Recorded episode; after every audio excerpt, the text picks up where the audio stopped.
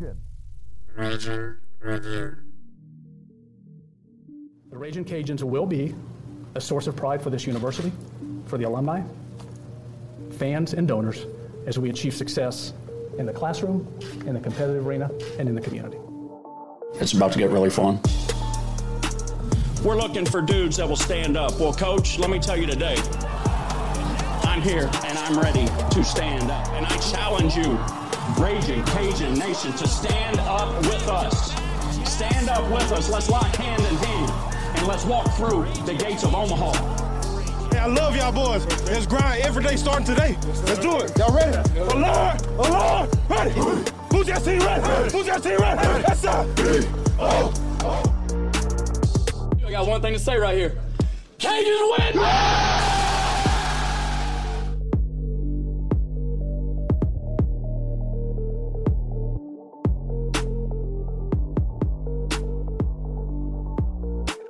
Ladies, gentlemen, children, babies, Cajun Nation, good evening, hello, and welcome to another edition of the Raging Review podcast.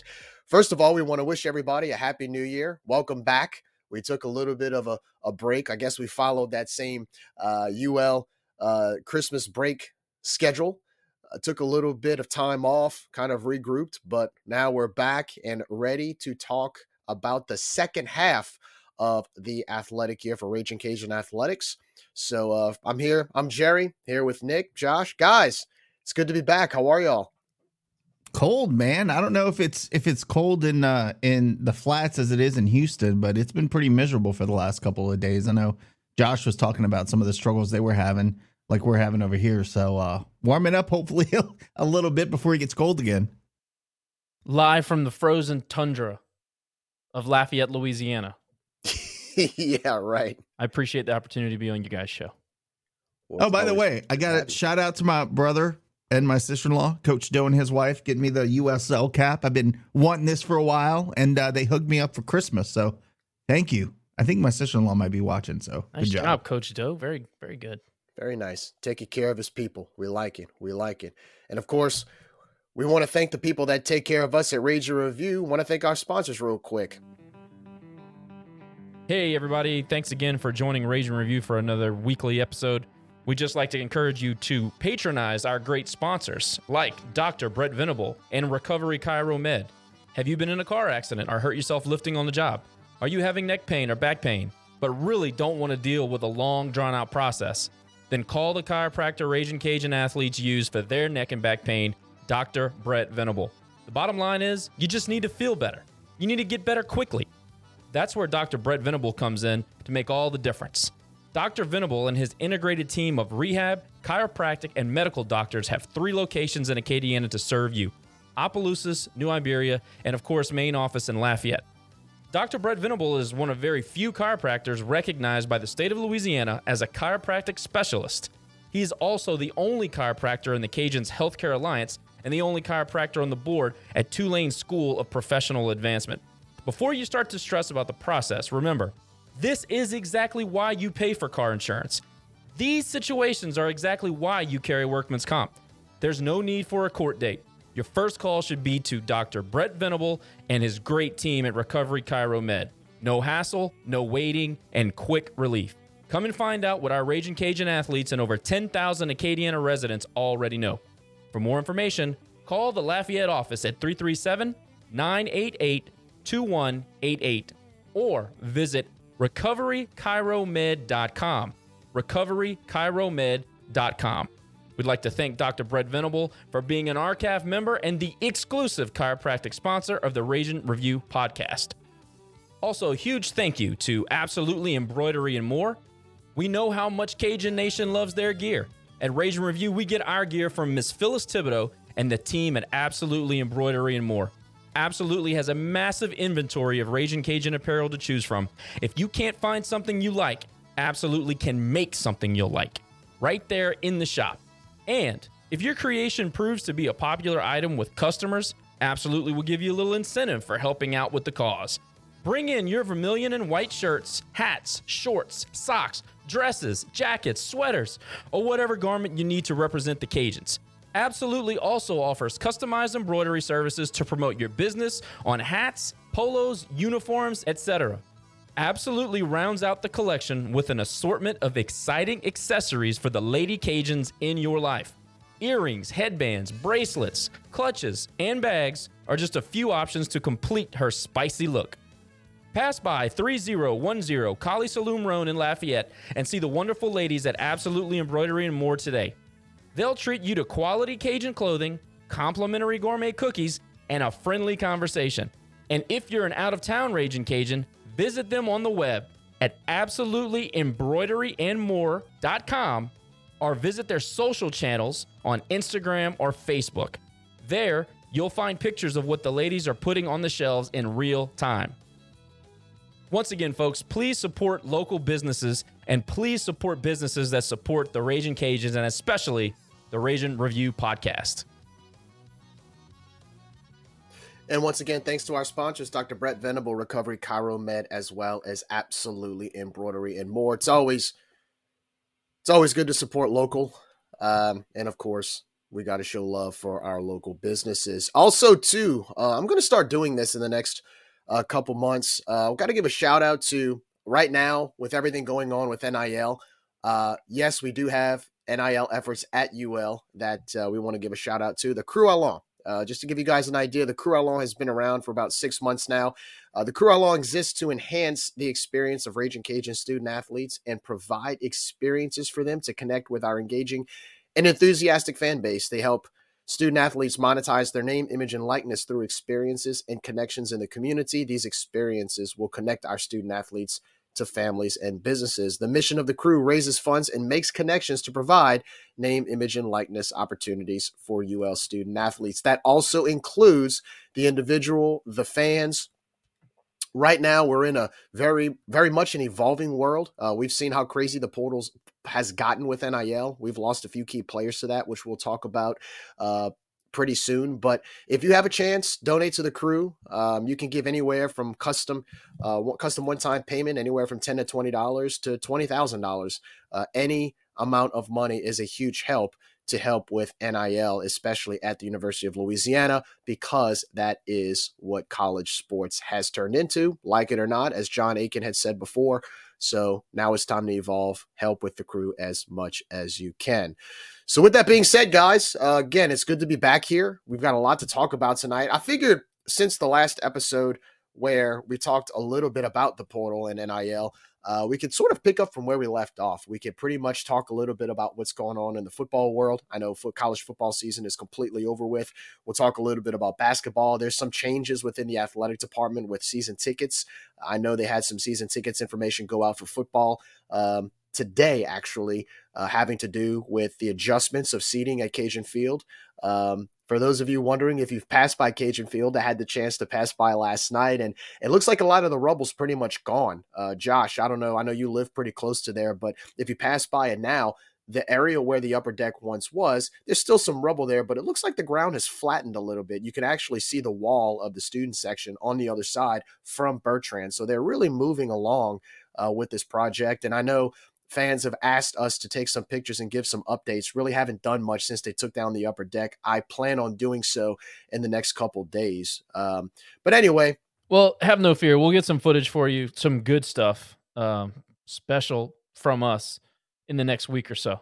So, uh, yeah, just hang on tight. Just it's it's nothing really worth seeing right now, and that's why I haven't been out there. But uh, I have something special in the works. Very nice, very nice. And uh, yeah, we'll give some updates. And hopefully, pretty soon, once they get all that going, the process will really get going with, with some construction and whatnot and some, you know, some foundation building. Um, also, too, we'll also give some updates uh, at Tigue Field at Russo Park. We, we uh, were able to post some pictures from last week. Looks like the turf is uh, coming in.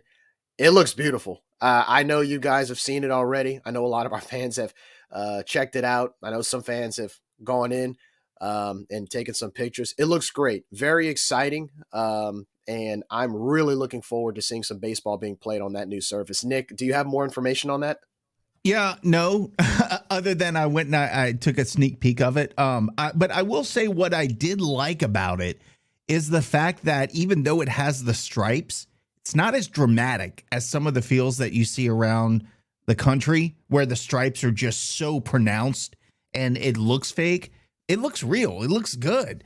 And uh, they didn't have, I don't know if they've put the Raging Cajuns in the outfield uh, by the time you guys went out there, but the, the Raging Cajuns in the outfield didn't look obnoxiously big. That's what I was worried about. I was worried that there'd be a big Raging Cajuns in the outfield.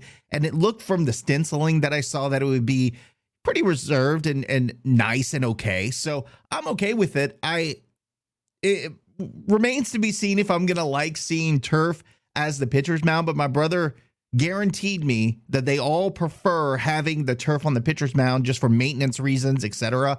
I am going to be upset because I will not get to see Gunner do his little manicuring of the of the pitcher's mound again, and I won't hear Dan McDonald say for the umpteenth time, "Well, we're going to have to go to Home Depot and get some brown paint and rub it in there to match the turf." Very upset on those two things, but other than that, I think for the most part, it's going to be. Uh, I mean, I'm not going to say for the most part, it is going to be a definite upgrade to what we've seen. When you see the before, I think somebody posted on our account the the put me in coach the center field video from a couple years ago. You look at that and the field, the way the field looked, and the field looked fine. But when you put that against what it looks like now, it's like night and day, man. I mean, it just looks so sharp. So really excited to see that that you know be finished and ready and to go for uh, for opening day this year. Yeah, and speaking of opening day, we're we're 30 days away officially today from opening day uh, at the Tigue as the Cajuns will open up against Wright State uh, February 16th. So that'll be a lot of fun. And of course, softball is less than a month away. Uh, they'll be playing in 22 days as they open up against Chattanooga uh, February 8th, uh, I believe the weekend right before Mardi Gras. So Diamond Sports right around the corner, guys. I'm fired up. I'm ready. By the way, I want to I want to say again to Dave Schultz, I'm calling you out, man, because I didn't I didn't catch it. I had to listen to the replay where you said baseball had a terrible home schedule. Bruh. Baseball has a really nice schedule. You're playing Rice at home. You got Southern Miss. Wright State is a now look, Wright State is not maybe well known to those outside of college team. baseball, they're, a regional, team. team. They're a good yeah. team. They we have good teams on the schedule this year. So I'm calling you out, Dave. This is a solid schedule. And look, uh, we had Brian Benton a couple of years ago explaining RPI, and RPI is not all about scheduling the highest RPI teams. You want the teams that you can beat, but have a middle to upper RPI. So it's not necessarily all about us scheduling top 10 RPI for home games you got to play the RPI game. Brian's got that down to a science, and it seems like our coaching staff is listening to to him or, or understands the way of the world these days because it's not all about just beating upper echelon RPI teams to to elevate your RPI. It has a lot to do with who they're playing, and plus, you know, are they are they a beatable team, and what is their RPI in the top, however many, not necessarily the top 10. So I think it's a fantastic schedule. It's all teams that we know, it's all teams that we respect. So I'm excited for this season, man. Yeah, I don't, I mean, you look at a team like Wright State, I don't think they're going to be uh, one of those teams where you look at the end of the season and go, why did we schedule them? Uh, they're one of those teams where you look at it and go, okay, they they're going to make a run. They're probably going to find a way to get into a regional, or and if they don't, they'll be one of those, you know, first four in, last four out, uh, last four out type team. So, um, no, it's very exciting. Looking forward to that. Uh, we'll talk a little bit more about that uh, as as we discuss baseball in the next few segments. But first, let's talk a little bit about football. Uh, we'll start off with the portal. Uh, obviously, the last episode we had leading into Christmas was when Zeon Chriss announced that he was going into the portal. Uh, it's a you know few days after that, uh, Zeon officially announced he is now a quarterback and a member of the Houston Cougars football team. And so Zeon has entered the portal. Since then, Cam George, uh, Acadiana star, he entered the portal. Really didn't play much this year. I was kind of disappointed in that because I thought Cam was going to be a great player for us. Sometimes it just doesn't work out. But guys, I got to tell you, I maybe it's just me, and I know losing Zeon was what really hurt and was huge for us. At the same time, I look around the conference and I look around college football. As of today, 2,100 players 2,100 players, which is equivalent to 20% of all D1 rosters, have players in the portal right now. I mean, that is that is insane. And if you look at even the bigger schools right now, right? Nick Saban officially retired.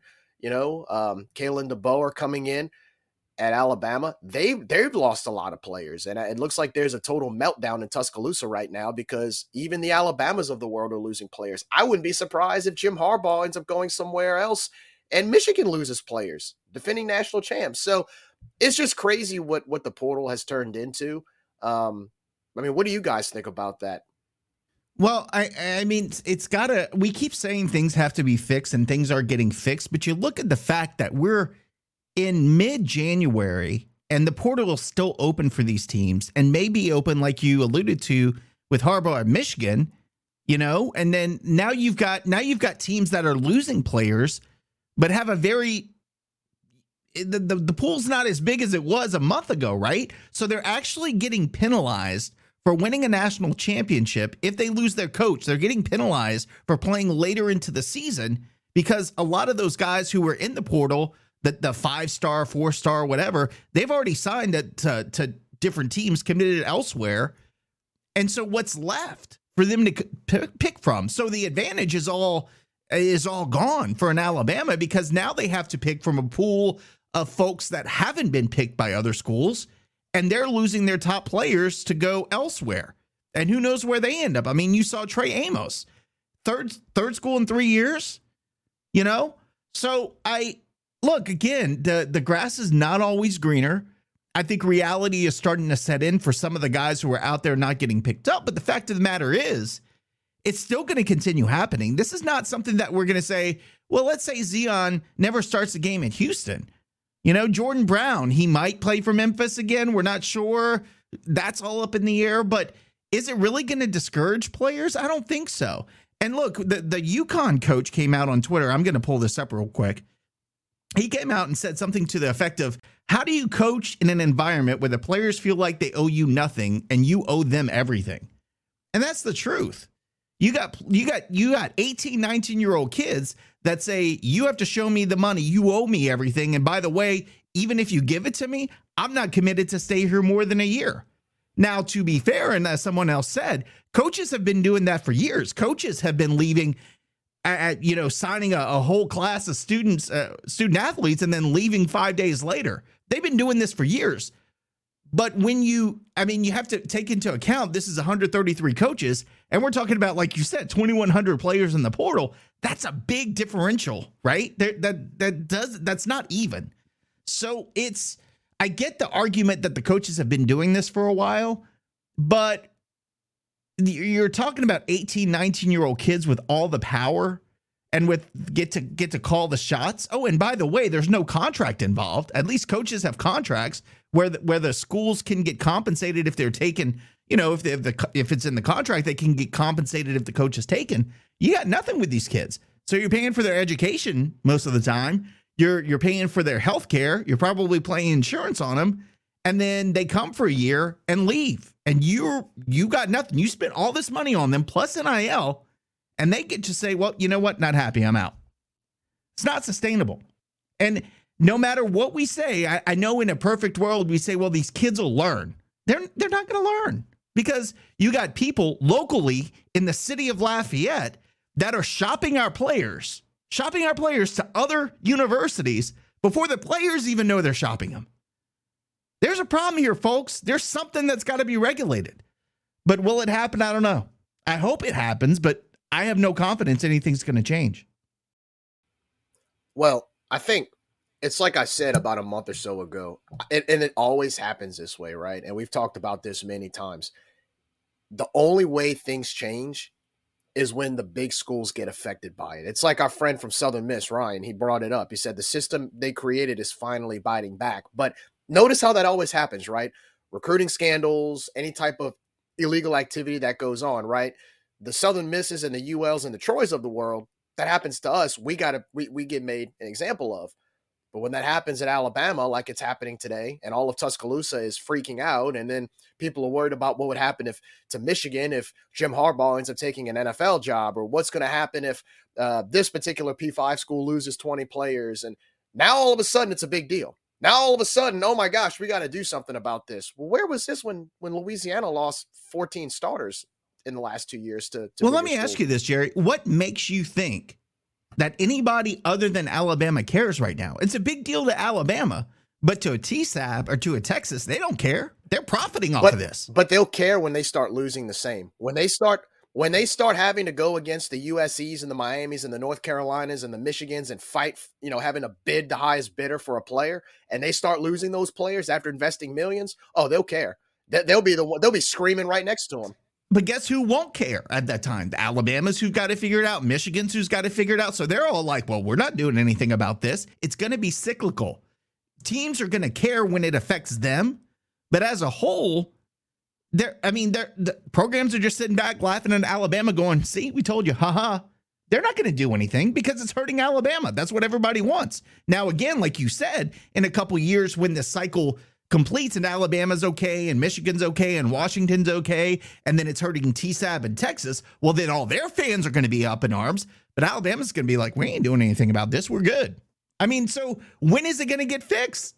I don't see it getting fixed, Jerry. It's it's just going to be a different program every single year. And the other programs that are set at and got it figured out after that point, they're going to be like, well, not our problem. I, just think that we're speeding down a highway of these players are going to become employees of the university. Agreed. I see a commissioner, I see a salary cap, I see revenue sharing. I don't I don't unions. There will be unions. I mean that that case was litigated what 3 years ago now? Feels like that, that feels like 30 years ago. So that's that's where we're headed and I think that the reason why it's such the wild wild west as we call it is is on purpose. So that we will I mean, it's basically you you are speeding up the process of getting to the end, and I think that that's inevitable. And look, dude, I I feel sorry for if you're a guy like Mike who got into this a couple years ago as a head man, and everything literally changed as you were filling out your roster and your coaching staff. I feel I have empathy for those guys because it isn't the same job anymore. It isn't the same sport anymore. It isn't the same. There's no, nothing in this climate is like it was five years ago, three years ago. So if the guys that can figure out a way to exist until there's some sort of legislation, uh, uh, you know, rules, I don't know, guide rails, whatever you want to call them. Until that's in place, it, it's all you're guessing, essentially. I mean, I think it's kind of amazing that we only lost the guys that we lost. And if you look at the the people that we added, transferred in, uh, there's some impressive names. Uh, well, at, at least on paper, you know, you got to get as much as we bang on Mike for in-game management and things like that. You got to give him a lot of credit for managing the roster over the over the course of the offseason so far. I mean, you have to. I think it's surprising. It surprised me. Uh, so that's where I'm at. I mostly care about the Cajuns and all this. It's like Nick said, everybody in Alabama is upset now because they're impacted, but you know, it, until it happens to these bigger schools that are darlings, blue bloods, your USC's, your Oklahomas, just like you mentioned, I, I don't see much changing. You know, I, I in fact, I, I see it's going to get worse before it gets any better. And in order for you to usher in change, usually chaos ensues right before that. So I think we're right where they want us to be. And we just have to deal with it right now. And it's a shame because it's killing the sport. Well, I will say this. Uh, one thing that has really lost track in all of this stuff that we're talking about is indeed loyalty, right? There's no loyalty anymore when it comes to going to a school, getting an education, and and and playing football. It's all about how much can I get paid. It doesn't matter what school I'm at. It doesn't matter what I'm offered uh, academically. It's all about you know if I'm if I get all I could be like you said I could be playing at a place like Alabama, start every game, have a chance to play for a national title, but if they're not giving me what I want and I have another school that may not be as good but is offering me more money, I can just I'm just going to leave. Even if the school is academically inferior to maybe Alabama, I can just leave. Bye. But here's here's the deal to me. Just like in the NFL where they get paid. And look, they get paid a lot more money in the NFL in most cases. I know some players in college football right now are getting paid more than some rostered NFL players, but beside the point, if you're not going to be loyal, if there's no more loyalty from players to universities, as there's no more loyalty from coaches to universities, look, we hammer coaches when we think they're not doing the right thing. Because one, is there loyalty there? I think with Des, it's a little bit different, but they're paid by the university, you know, and we never go after players because they're amateur and, and they're student athletes, etc. But I think if you're getting into this new age of when players are getting paid thousands of dollars, sometimes hundreds of thousands of dollars to play the game, and they're not living up to their potential, I don't want to hear anybody coming after us if we start criticizing players. I mean, all bets are off at this point because if you got a guy, I mean, you think about it, I'm not going to any longer get attached to players because outside of a Chandler who's been here for five years and a couple other guys on the team, you don't know who's going to be here from one year to the next. So I'm not going to start getting attached to any guys on the roster because they might, might not be here next year. So I'm going to continue to support the team. I'm going to continue to like the team and always be a Raging Cajun at heart. But the days of me, like like me and, and Rhys, Rhys was one of my favorite all time players. I mean, he's a punter, but he the, the guy was one of my all time favorite players. I felt like he was going to be here a while. He stuck around. He was here a while.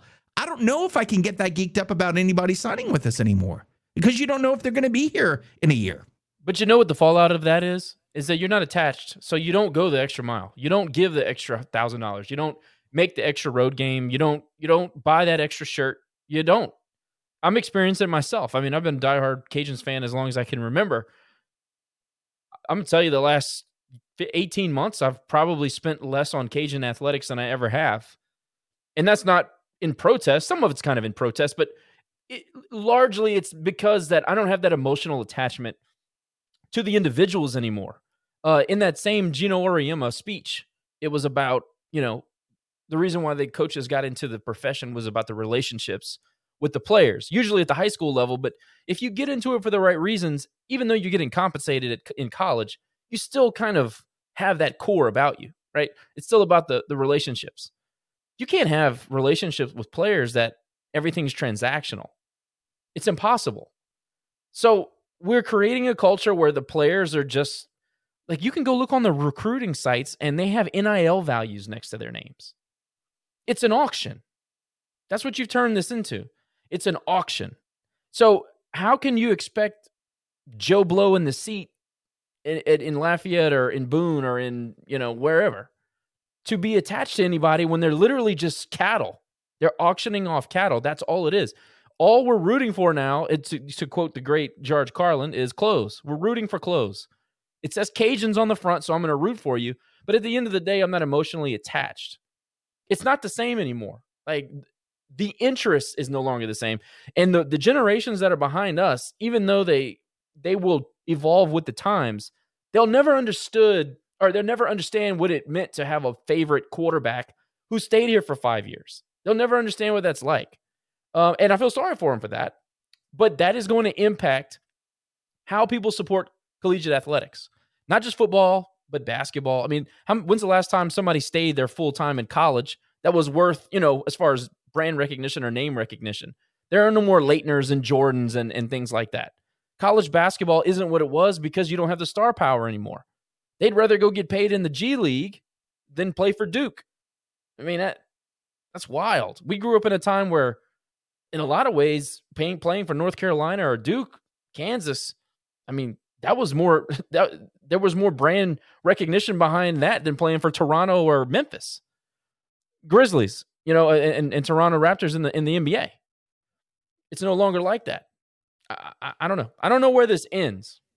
And I want to say again, Josh, because you said about about the NIL values, I, I want to stress this yet again that it's people in our own city that are using those NIL values to their advantage and shopping our players without them knowing and coming to them with offers. People in our own community, people from Lafayette, that are doing that to hurt our program. And don't come at me and saying, well, it's only rumors. We've heard this from several different people, very well connected to uh, as connected as you can be to the university. I talked to the lady myself. It's not a rumor. It really happened. I, I talked to her, I spoke to her myself. It's not a rumor. It happened. But this is the downside of free market capitalism. If somebody sees an opportunity to make a buck, they're going to seize it. No matter how sleazy it is, this is where we are. And and that's why you can't have a system that doesn't have any rails, no guide rails. But again, I'll say it again. It this is on purpose. Nobody can tell me it's not. It's about making money. That's all it is. It's about making money. They've seen what college football has become over the last 40 or 50 years. They've seen how much it's grown. And, you know, when it comes to name, image, and likeness of these players, and look, in the past, you know, I remember the the Miami uh, documentary on ESPN, the 30 for 30, the U, there were players because the president was all about academics at the time, and players would be like, well, wait a minute, you know, I know Miami is a great academic institution, but nobody mentions the fact that you built these nice buildings around the same time we started winning national championships. I kind of see a little bit of a pattern there. You know, Alabama, uh, their enrollment went up by 15,000 students during the Saban era in the first five to six years. Um, I think they were like at 25,000 students. They went up to 40. And a lot of that had to do with, with sports and football. So you definitely see the pattern. You definitely see the the irony behind why they want to make some money off of it. At the same time, uh, you know, the, the amateurism is pretty much gone. It's safe to say, especially now. But, you know, speaking of, of loyalty and players not being as loyal like they used to, there is one player that has been loyal to Louisiana. And Nick, you mentioned his name, Chandler Fields, coming back for his uh, fifth season. He announced uh, a few weeks ago that he will be returning for his last year. I know he walked uh, on senior day uh, against ULM in November, uh, thinking that it was his last game, but we'll be seeing Chandler for another year. It's good to have guys like that who are committed to the program, committed to the school. And, um, you know, look, with Zeon being gone, um, now it's Chandler, it's Ben, and now you've got Lunch on the depth chart. Of course, Daniel Beal from Catholic High of Baton Rouge signing with the Cajuns. I think he's going to be a good addition. So, you know, honestly, seeing Chandler come back as hard as it was to lose Zeon, I actually feel pretty good about that depth chart at quarterback because you do have some experienced guys and you have some upcomers like like Lunch and Daniel. Yeah, and I don't want to I don't want to hit on on Zeon because he's got a ton of talent and a ton of potential, but he was turnover prone. Let's not, you know, hide behind the fact that he is prone to turnovers. Um, and I you know, I I'm not again, not going to bash the kid for that. But you've got two very now we've got two very experienced quarterbacks who have significant playing time, who know the offense, who know the players, didn't lose a whole lot in the portal. So I I think the future is bright at the quarterback position, and you've got two very experienced quarterbacks. That next year you're going to have lunch. You're going to have Beal, who knows who Dez will bring in, in, in out of the portal or sign next year our quarterback room is very healthy. It always has been for the past few years, has been very healthy. So, quarterback position, not worried about that over the next couple of years. As long as we hold on to Lunch and and uh, Beal, and and then you have Lejean coming back, who's going to add some sort of kink in those plans. Hopefully, maybe we'll see him in a wildcat. I know he's going to probably be a, a, starting wide receiver. So, I think we're good at, at the quarterback spot for the next couple of years. Well, Lance certainly adds an element and that's a weapon that we would really have benefited from last year. And I'm glad that he's back, and I hope everything works out because it sounded like a, a raw deal. But but anyway, I, I just want to brag on Chandler again. Grad transfer, he could have walked in any university in this country, played right away, would have been eligible right away. I'm sure he had plenty of opportunities. Here's the thing: we have to start celebrating these guys that decide to come back. We have to. And, and here's the other thing: the the quarterback room was a net positive regardless. Like you said, Nick, we've been pretty healthy in the quarterback room for years, but we didn't lose games because of quarterback play this year. Uh, Zeon was turnover prone at times. I'm still going to give him the benefit of the doubt for being young, kind of learning on the fly. Uh, we were down a lot, so we had to throw it on very obvious downs. I'll give him that. I, I still thought the guy was going to be a good quarterback. I think he's going to be a good player at Houston. However, there is no substitute for experience. We've got a guy that has played, he's played winning football in Chandler Fields, and we've got a, a guy in Ben Wooldridge who's played winning football. So it's a, it was a net positive last year with the injuries. As long as we don't go back to this quarterback battle in the spring, and maybe it maybe it's in the spring, but in the fall, I want I want to define starter. I don't want to go back to this dual quarterback system. As long as we know who our guy is, the team will rally and they'll play. Chandler was tough. He stepped up when he needed to. He played winning football. He never whined. He didn't bitch. He didn't do anything. He was a good teammate. He was a good leader. And go all the way back to he was probably, I think, I think he was Napier's first recruit. Yeah. So this guy yeah. has been through so many changes in this program. He's been benched. He's been injured. He's he's. I mean, damn, he came back against Florida State and I mean, he ate a, a a crap sandwich for you know four hours and and and he rebounded and got better for that uh, from that. So we gotta we gotta keep in mind what kind of guys we have in the room, not just how talented they are, but how mentally prepared and how mentally tough and how experienced they are. I feel good about quarterback going in. And I'll tell you this: we didn't lose much in the in the portal, but I think we can all agree that having Chandler say yes to Dez again, it gives you that extra layer of security, regardless if he's if he's the starter or if he's the backup. Having him there makes me feel comfortable for for one reason or another. I don't know what it is. I just feel better that he said yes to come back. Culture. I mean, it feels like we talk about culture all the time. That's what you feel like you get with Chandler is that culture. So I'm I'm super happy, and like you said, I can't say it enough. I know I I, I bragged about it on on the X app, and DeBoot is probably beyond you know beside himself right now because of him coming back. But look, I'm I'm digging it, DeBoot. I'm with you on this one. This one this one felt good. I think what makes it more exciting too, to to your point, Josh, is the fact that you have somebody that has been considered a leader in the locker room. I mean, players rally around someone like Chandler and Ben too, right? And now seeing, you know, seeing that example of him saying in in this transfer portal world that we live in that I'm going to come back for one more year, that might have motivated a few guys to to stay put and not go into the portal. I mean, we we don't know that, but but it's good to see that leadership role and see him uh, basically set the example for that locker room. And, and look, because of that, there's going to be guys that are going to rally around that starting in the spring, going into the fall. And I'm to tell you, looking around the conference and seeing some of these guys that are leaving those other schools, I think we're in good position as far as our roster goes.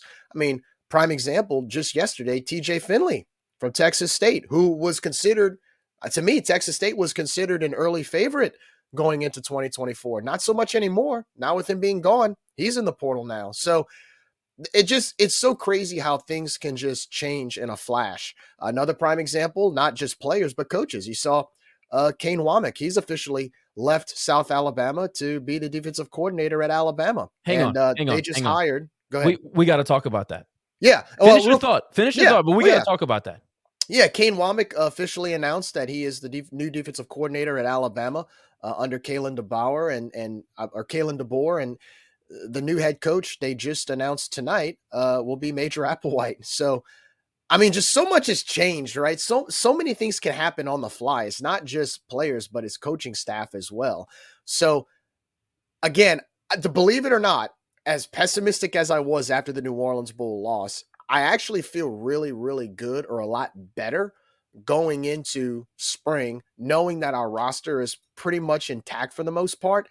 And at least we have guys that are willing to stay put and, and, and fight the good fight, as opposed to other schools that are dealing with all of this turnover right now, rosters and coaches as well. I think the best way to put it is we didn't take a step back. I don't feel like we took a step back. Like we lost some talent. Don't get me wrong. I mean, Kendrick Gant was a playmaker, but we replaced him with a playmaker, and we've got guys behind him that can play. And and uh, would I love to have him on the team? Of course I would. Would I love to have Zeon on the team? Of course. But I don't feel like we took a step back, and I feel like maybe for the first time in two years that's the case, right? I don't feel like I don't feel like we took a step back as we did in the first two years. So I, that that's I hate to say it, but you know, sometimes you got to stop bailing out water and kind of stabilize to where you can start gaining some momentum to go forward. But but my question about Kane Wommack, okay, so I don't see anybody talking about this, and I, I just got to say it, and, and I need other people to hear it. How the hell can you go from a head coach to a defensive coordinator? Look, I understand that there's a salary bump. I'm sure there's a salary bump involved. I get it. Like making a million bucks and making two, two million bucks. Okay, whatever. You live in Alabama, dude. A million and two million, not a huge difference. All that. I mean, come on. The cost of living is basically Louisiana. How can you go from being the head guy to the number three guy? I, I just, I'll never understand that. To me, that is that is some extreme beta energy. That's what I've been calling it. Well, well, look, Ron Roberts did it when he left Southeastern to become Billy Napier's DC here. Now, granted, Southeastern But he wasn't working. Right, he left. Him. No, he was the head coach of Southeastern. He left. Now, granted, it's a little bit different going from Southeastern to become the UL DC as opposed to leaving, you know, uh, an, a, a Sunbelt G5. A team that just routed position. Oklahoma State the year before and had But but I think the upside. another of- one Another coach who did that was the head coach at Kent State. He left to become Deion's or Coach Prime's OC at Colorado, but I think after Coach Prime basically took away his play calling, he's now the head coach at San Diego State. But it but there's some coaches who who do that. And maybe it's the maybe it's the fact that they don't have as much responsibility. Maybe maybe Coach Wommack being a defensive guy figures, you know, I can go to Alabama. Maybe it can be an easier step up for me to become a head coach at a P5 one day. Maybe he thought that ladder might have been easier being the DC at Alabama. I don't know. Uh, but but he's a USM guy. Like he's a he played at USM, he coached at USM.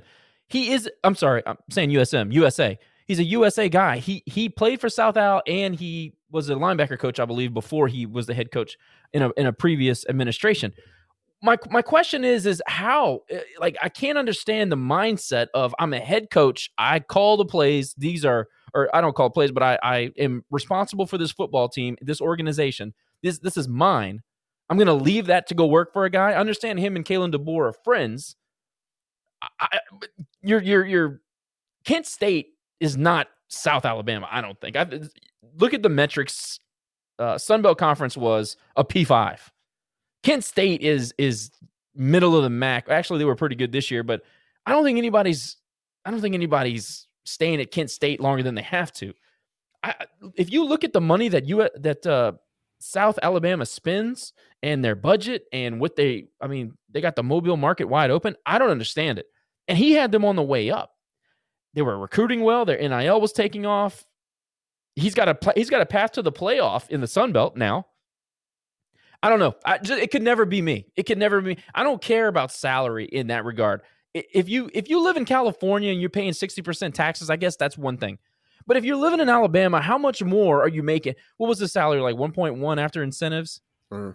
And he's going to make what? 2 million at Alabama? I, I I just that's not worth it to me if I'm him. Nick, am I nuts?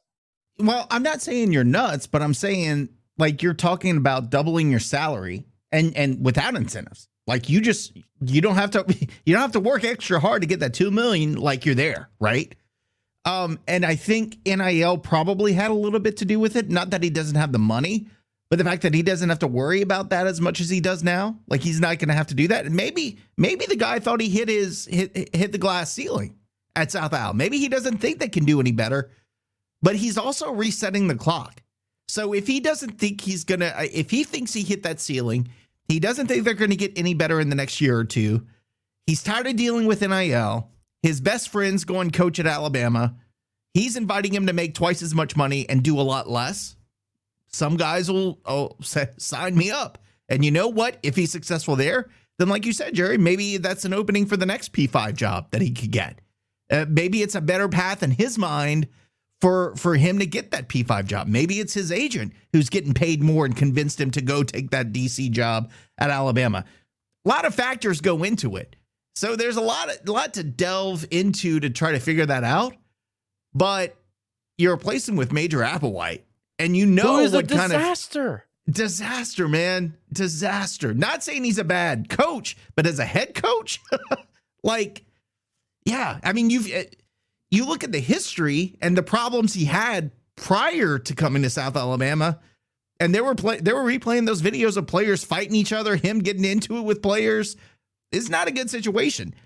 So I kind of I want to feel bad for South Alabama, but then again, it's South Alabama. I'm gonna hate them, Oh. so I hope they tank. I'm glad it happened. It's hilarious. I, I just I hate so at the end of the day, I look at the G5 as kind of an extended family, right? So when something like that happens, I try to walk in their shoes. And I just think it's ridiculous. Uh, one of their own, that's how they build him when they hired him. He's one of our own. One of their own just said, See ya, I'm going to Bama to be a number three. I, I just don't I could never I don't think that I could do that in that situation. Now let me ask you let me ask you this. Let's say let's say in a different timeline, in a different universe, Napier doesn't go to Florida. Napier stays here. Napier gets us into the playoff or a New Year's Six game. Let, us uh, say the playoff. Let's say Napier continues his success. He gets us into an NY6 game instead of Liberty this year. Now he's in the conversation to be the head coach at Alabama, right? So that just goes to show you chasing that check ain't always what it it it it's cracked up to be in the end. And if I'm an AD that's making the hire, I want a guy that can be a head coach. I want you to show me that you can run an organization. I understand that Bam is big and their brand and all that stuff, but a lot of defensive coordinators fail. A lot of a lot of offensive coordinators fail. Head coaches, that experience, understanding how to run an organization and be leader of men, that that is worth its weight in gold. I mean, again, he's making a million plus at South Al. How much is Kalen DeBoer going to pay him? Two, three million dollars? I just don't think that if if it if it's because it's a career shortcut, I think he's making a mistake. If he's going out of loyalty to his buddy, maybe that's a different that's cold, you know, totally different conversation altogether. I just can't believe that you would leave the top G5 head coach to go be a coordinator. I, it used to be the opposite. You're right. I don't, I don't know, Josh. Look, if I'm making fifty thousand dollars doing this podcast, which I'm not, by the way, this podcast, we're all making fifty thousand each. Then Josh ends up, you end up going to ESPN making three million, and they offer you a Pat McAfee deal, and they offer me a million to go. Guess what? I'm going, buddy. See you, Raging Review. I'm I'm now an ESPN fan, so I get it to that extent. Like you're my buddy, and I'll I'll do anything you want. You you asked me to go over there, I'm going, especially for doubling, tripling, quadrupling my salary, hundred percent. So I get both sides of it, but I understand what you're saying. If I'm the head man in charge, I want to be the head man in charge. It's it's really hard, but with a, with a close friend, that's a little bit different. I think that added a little more to that. And again, I think the responsibility, Nick, that you brought up that I didn't think about is NIL because that entire strategy of being a head coach now, handling NIL, especially when you're at a school like a mid major like ours or South Alabama's, that changes things, right? That changes things because now you're almost playing in the role of fundraiser to go raise money for NIL to recruit a bunch of players that you don't even know if they're going to stay next year. Nick Saban would be a Joe Paterno, well, not a Joe Paterno, but in the sense of he would be coaching till he's 85 years old had this NIL thing not happened. Right. Because a guy was in control. He could call the shots. He could bully people to go to Alabama. He could bully other coaches. He could have whatever he wants. And guess what? Starting now, he can't do that anymore. So he's like, I'm out. I- am too old for this crap. And I don't blame him. I would be out too. Guys owns how many Mercedes dealerships? He didn't need to coach. But the dude was doing it because he could. And now it's just not worth it to him he anymore. just bought a $17 million house in Florida to go retire in. I mean, I think he's doing just fine. He's won six national titles. What is it? Six national titles at Alabama. I think he's won seven total. I mean, what more does he have to prove? At this point, he was coaching just because he felt like coaching. So I think, uh, to, to your point, you have coaches out there that a lot of them, that learning curve in NIL and recruiting is it's a tough learning curve. And so I think now, I don't think that's why Wommack went to Alabama, but it could be. I think that it, there is a possibility that that changes things on how you approach recruiting and how you approach your entire business model as a head coach, because now it plays into a huge role. Again, you've got 2,100 D1 players, both in the FBS and FCS levels, that are in the portal right now. That means tw- an average of 20% of your roster. Just imagine this for a second. I mean, how many players are on your roster per team? Anywhere from 80 to 100? That means an average of anywhere from 20 to 25 of your players could leave at any time. Some of which are starters, some of which are bench players, some of which are your star players. As a head coach, I, that would stress me out. That would totally stress me out, especially if I'm a school that doesn't have money or has trouble raising money. That would stress me out. So I get why some of these coaches may be making certain decisions uh, that may confuse some of us. And honestly, I, I wouldn't be surprised if we see more of that as time goes on and as this whole entire NIL uh, portal world evolves. Speaking of coaching staff, Cajuns actually made a few changes themselves. Uh, offensive line coach Jeff Norrid departed Louisiana as he headed over to take on his new post at Duke University as the offensive line coach. Coach Nord, uh, I guess he figured he'd take an opportunity to co coach in the ACC. Best of luck to Coach Norrid. Thank you for your time. Also, Coach Galen Scott decided to go coach defense at UTSA. Um, not sure where Coach Scott was from. Maybe he wanted to go closer to home. I don't know if he's from Texas or not, but uh, maybe UTSA gave him an offer he couldn't refuse. So, with that said, Cajuns have two new staff members right now. Uh, new offensive line coach from Syracuse, Coach Steve Farmer, will be heading up the offensive line here at Louisiana. Coach Steve Farmer, again from Syracuse. He's also coached at Tulsa, Utah State, ULM, and Texas Tech. And replacing Coach Galen Scott, uh, inside linebacker coach, or new inside linebacker coach, Coach Scott Stoker will be headed here to Louisiana to coach the uh, defense uh, inside linebackers. If you remember, uh, Co- Coach Scott Stoker was the former head football coach at Northwestern State. Uh, I believe for a couple years back in the early 2000s. I believe we played him a few times uh, when he was at Northwestern State. I actually brought Northwestern State to the playoff, uh, the FCS playoff, a few times. So he actually had a pretty good track record at Northwestern State. Um, and so it's good to have coaches like that with that type of experience uh, coaching the Cajuns. Uh, looking forward to both Coach Farmer and Coach Stoker sporting the vermilion and white, coaching our athletes. Also, in other news, Coach Jeff Burris. Uh, we lost a good one there. He was um, one of our secondary coaches. He is headed to Louisiana Tech to become the cornerback coach there. I believe. I know right now, Coach Dez.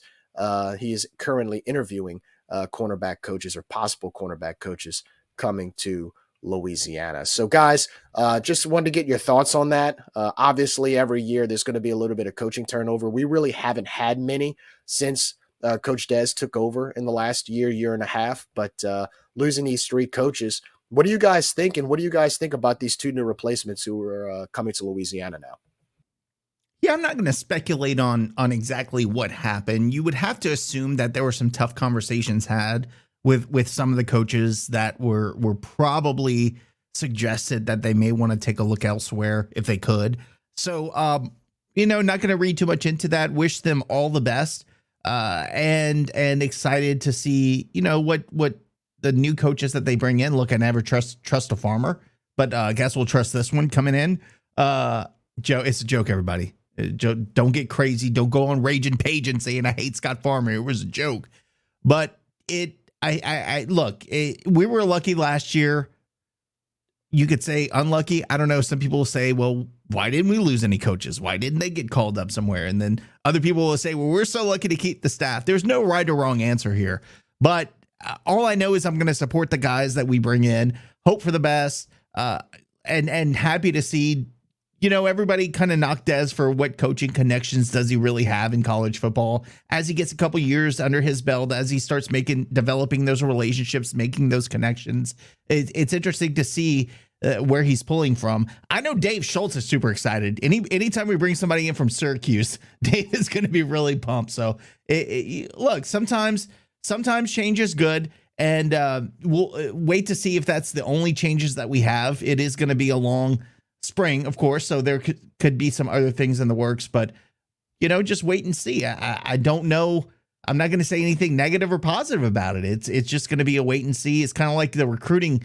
You know, you won't really know what your recruiting is until about four years from now, and seeing the results. That's going to be the same with the coaching. We're not going to really know until we see the results in the in the fall. I remember Coach Stoker from Northwestern, and I remember they had some of their best teams. Uh, so that's a good thing. I mean, uh, track record matters. Uh, one one thing I'm intrigued about with him is his attitude. He's more of your rah rah type guy, uh, kind of like Coach Hud was, and I find that we've lacked that. Not that it needs to be, you know, prevalent across the entire staff, but I do believe that you need energy guys. Um, Mark Hocke was that energy guy for us on the sideline for many years under Napier, and you know, I th- I thought that we lacked that.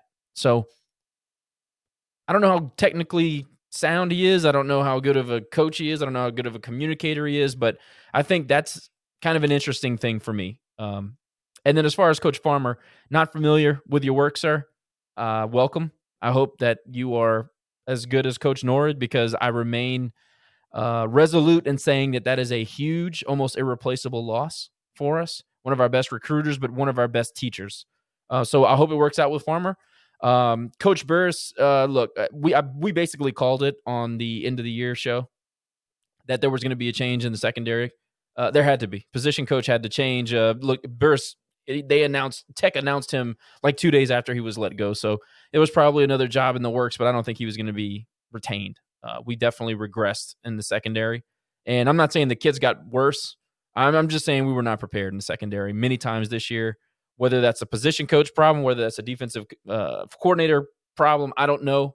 But there was obvious problems back there. So uh, the other thing is that Coach Galen Scott is one of our best recruiters, and he was very beloved in the locker room. I think that's also going to be a huge loss. I love Coach Giuliani. I think he's also one of our best recruiters and best teachers. I hope he's here for a very long time. I think he could be our def- defensive coordinator tomorrow if he needed to be. Uh, but as far as the new guys to be, you know, to be determined, we'll see. Uh, I think there's some things on paper that look good. Obviously, they're very experienced. They've been around, so that's a good thing. And to Nick's point about the connections with Dez, to this point, hadn't had to make a whole lot of changes. Didn't have to make a lot of hires, but here we are. So on paper, looks fine. Let's go out and execute. Let's get better. For sure, for sure, and it's good that we made the hires uh, early on in the year because uh, now they have time to sort of take in the the, the recruits that we've already signed uh, recently. Plus, we have another signing day coming up. They can kind of get their feet wet going into spring. So it'll be a easier transition rather than having to do a last minute hire and players have to adjust and they have to adjust. So I think it was perfect timing for that. And uh, you've got two well experienced guys, and hopefully uh, the cornerback coach could follow with that. So, speaking of football, again, before we move on, uh, we want to talk a little bit about the schedule uh, Louisiana officially not playing Michigan State. Uh, it was stated that uh, the Cajuns and Michigan State had canceled their matchup that was originally scheduled for September 14th. That will actually be a bye week for Louisiana now. And replacing the Michigan State Spartans, the Cajuns will travel to Winston-Salem, North Carolina, to take on the Wake Forest Demon Deacons. So we've gone from the Big Ten to the ACC. Cajuns will be taking on Wake on September 28th. And with that said, because of that, the non conference schedule is officially complete. Uh, and I'll just kind of give a rundown of the non conference schedule. Um, opening up the 2024 season, Cajuns will host Grambling on August 31st. They'll the Cajuns will travel to Kennesaw State on September 7th. They'll have a bye on September 14th before Coach Jon Sumrall and the Tulane Green Wave will come to Lafayette to take on Louisiana at Cajun Field. And rounding out again the non conference schedule, Louisiana will travel to Wake Forest on September 28th. And of course, after that, uh, the remaining eight games will be Sunbelt Conference play. I believe that schedule should be coming out sometime in March or April. And uh, once we get that schedule, we'll definitely run through that. But uh, I don't know about you guys. I thought it was a great, I really think this is a great non conference schedule. Um, there's a lot of talks and a lot of back and forth on who did what and why uh, Louisiana is no longer playing Michigan State. Uh, if you look at some of the news articles, uh, it looks like it was stated that Louisiana had backed out of the agreement to play Michigan State. Now, I was told differently. I was told that Michigan State suggested it by some reliable sources that they didn't want to play um, us. Maybe because it was the adjustment of schedule because of the many teams that will be added to the Big Ten starting in July 1st. Maybe they wanted to readjust their schedule. But I thought that was interesting. And Josh, you and I had talked about this off the air about um, wanting to discuss this. I thought that was a little strange. Um, but at the end of the day, you know, we got a replacement in Wake Forest, and now we just play the games that are in front of us on the schedule. I'm happy. I'm not happy that. So here's the thing: I have some family and friends that are in East Lansing, and we've been planning for three years to go up there and visit. I'm not thrilled that we don't get to make that trip anymore. However, it will be a little bit cheaper to go to Wake Forest, North Carolina, than it will be to go to Michigan. Um, and also, I like Wake Forest. They're they're they're small. No, I know they got a ton of money, and they're kind of more of an elite type college, but that whole area, that whole Tobacco Road area, and that whole you know east side of North Carolina uh, is intriguing to me. So I'm going to really try to make that trip, and uh, I I I perceive that to be a winnable, middling P5 opponent. I think we can win that game. Um, I, have I've always I kind of think about when we have these out of conference P5s. You always want to get these teams that are they're good, they have some brand recognition, but I, I don't want to get my face stomped in by Bama or Oklahoma. You know what I mean? This kind of represents something that I think our fans can get behind and say, you know what, let's try to make the trip. We feel like we can win that game. We know if it's we know it's an ACC opponent, but it, it doesn't have that air of inevitability with it. You know what I mean? So I'm glad that we replaced the game. Uh, I will say, as we always say, the communication on how it all went down is lacking, and and then it takes only caring to fix the problem you have media outlets saying that Michigan State, or excuse me, that Louisiana backed out of the Michigan State game, when in fact we know that that's not what happened. There are multiple media reports on the situation, and I just would like somebody in charge of our athletics department, preferably, to go out and get in front of the story and tell the truth. Because regardless of how you look at it, it does look bad on us that we that we backed out, but also there's a financial incentive. If we cancel the contract, we owe Michigan State $500,000. Half a million dollars in this climate is not good. We still aren't raising a ton of uh, private funds. We still have a stadium to pay for. You know, we're still NIL is still an issue for us. There's a lot of stuff we have to pay for. So if we're having to fork over half a million dollars to to change a game or to back out of a contract, our donors need to know the truth on how that happened. Now we've been told that there's I mean, there's a rumor, I don't know how you guys want to frame it, but basically there's some scuttlebutt out there that there was some sort of deal where uh, we agreed to back out of the contract and no money would exchange hands if the Wake Forest payout would be more. Great. And that's fine. And I'm not trying to make it a scandal or I'm not trying to say somebody's being dishonest. What I am saying is that the communication remains terrible and that you can't just let the media run with a narrative that makes you look or paints you in a bad light. How hard could it be to send out a press release and correct the media narrative? It would take them 20 minutes. So now you got your donors in limbo wondering what the hell are we really spending spending half a million dollars on a contract that we a game that we were supposed to play? Or what's the deal here? Financially it's important. And and I don't think that's too much to ask that you communicate to your donors and your fans what actually happened.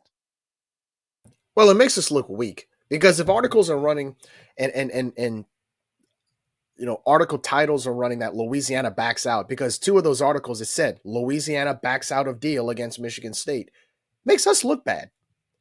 It, it, it makes us look bad. It, it, it tells people that we didn't want to play Michigan State because either we were afraid or we just something about it. It just makes us look bad. So my thing is get in front of it, explain to the public what really happened. Because if they if Michigan State was the one that called us and said, "Hey, can you guys schedule somebody else?" I think that would be fair for us to say, "No, this is not what happened. We didn't back out. They suggested it, and so we got Wake Forest instead." And be done with it. Well, not only does it does it correct the narrative, it shows that we're capable of scheduling properly, taking a bad situation and turning it into a good situation. It's it's it's positive PR. So instead of the positive PR, which is correct apparently by all, everything we're being told, we're getting the negative PR that we backed out of the game. This is where like the are they not aware of this? Do they not understand communication and PR? I don't think that they don't understand. I, I wouldn't think that professionals don't understand the media game. So why not correct it? And, and why not let your donors know that you're on top of the situation and you're not pissing away half a million dollars? You know, you know, Josh, what I think it is is when we were so successful in baseball and and now again under Deggs, but you think back in our glory years under Robe, we had a chip on our shoulder. And now under Deggs, we have a chip on our shoulder. And when we had Yvette, we had a chip on our shoulder.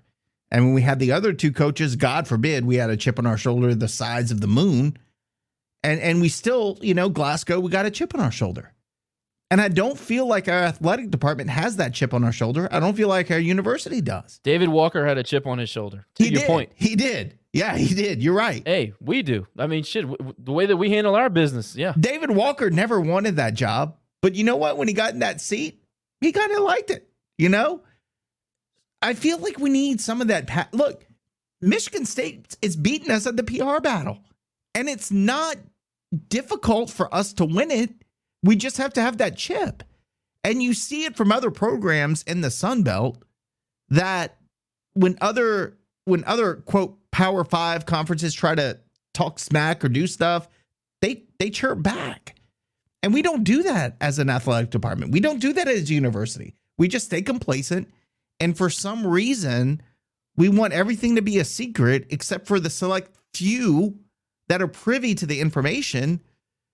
But you say donors, I say investors. Just like just like a major corporation, we're investors, man. When when things are up, our donations mean more. When things are down, they mean a lot less. Start treating us like investors. I know the RCAF calls us investors, but but every single fan that pays a dollar to attend a game, a dollar to buy a, a, a hot dog, a dollar to tailgate, They're all investing in the program. Start treating us like investors and not treating us that somebody a donor that just gives money and you never look. There are there are tons of donors for the Salvation Army at Christmas. They donate their money and they go about their way. We got to stop treating people like we're the Salvation Army and we expect you to give us money just because and walk away and never hear from you again. We're investors. We're here to stay. So appreciate us, celebrate us, communicate with us. It's not that difficult. You would end 90% of the negativity, quote negativity because you're you're being challenged. You would end 90% of that if you just communicated with us and talked to us and tell us tell us what's going on. There should be a quarterly update to all of the investors, the fans, the investors. Should be a quarterly update telling us what what things are, are brewing, what's what's on the on the landscape. Why won't you even talk to us about a stupid mascot that we've been screaming about for two years?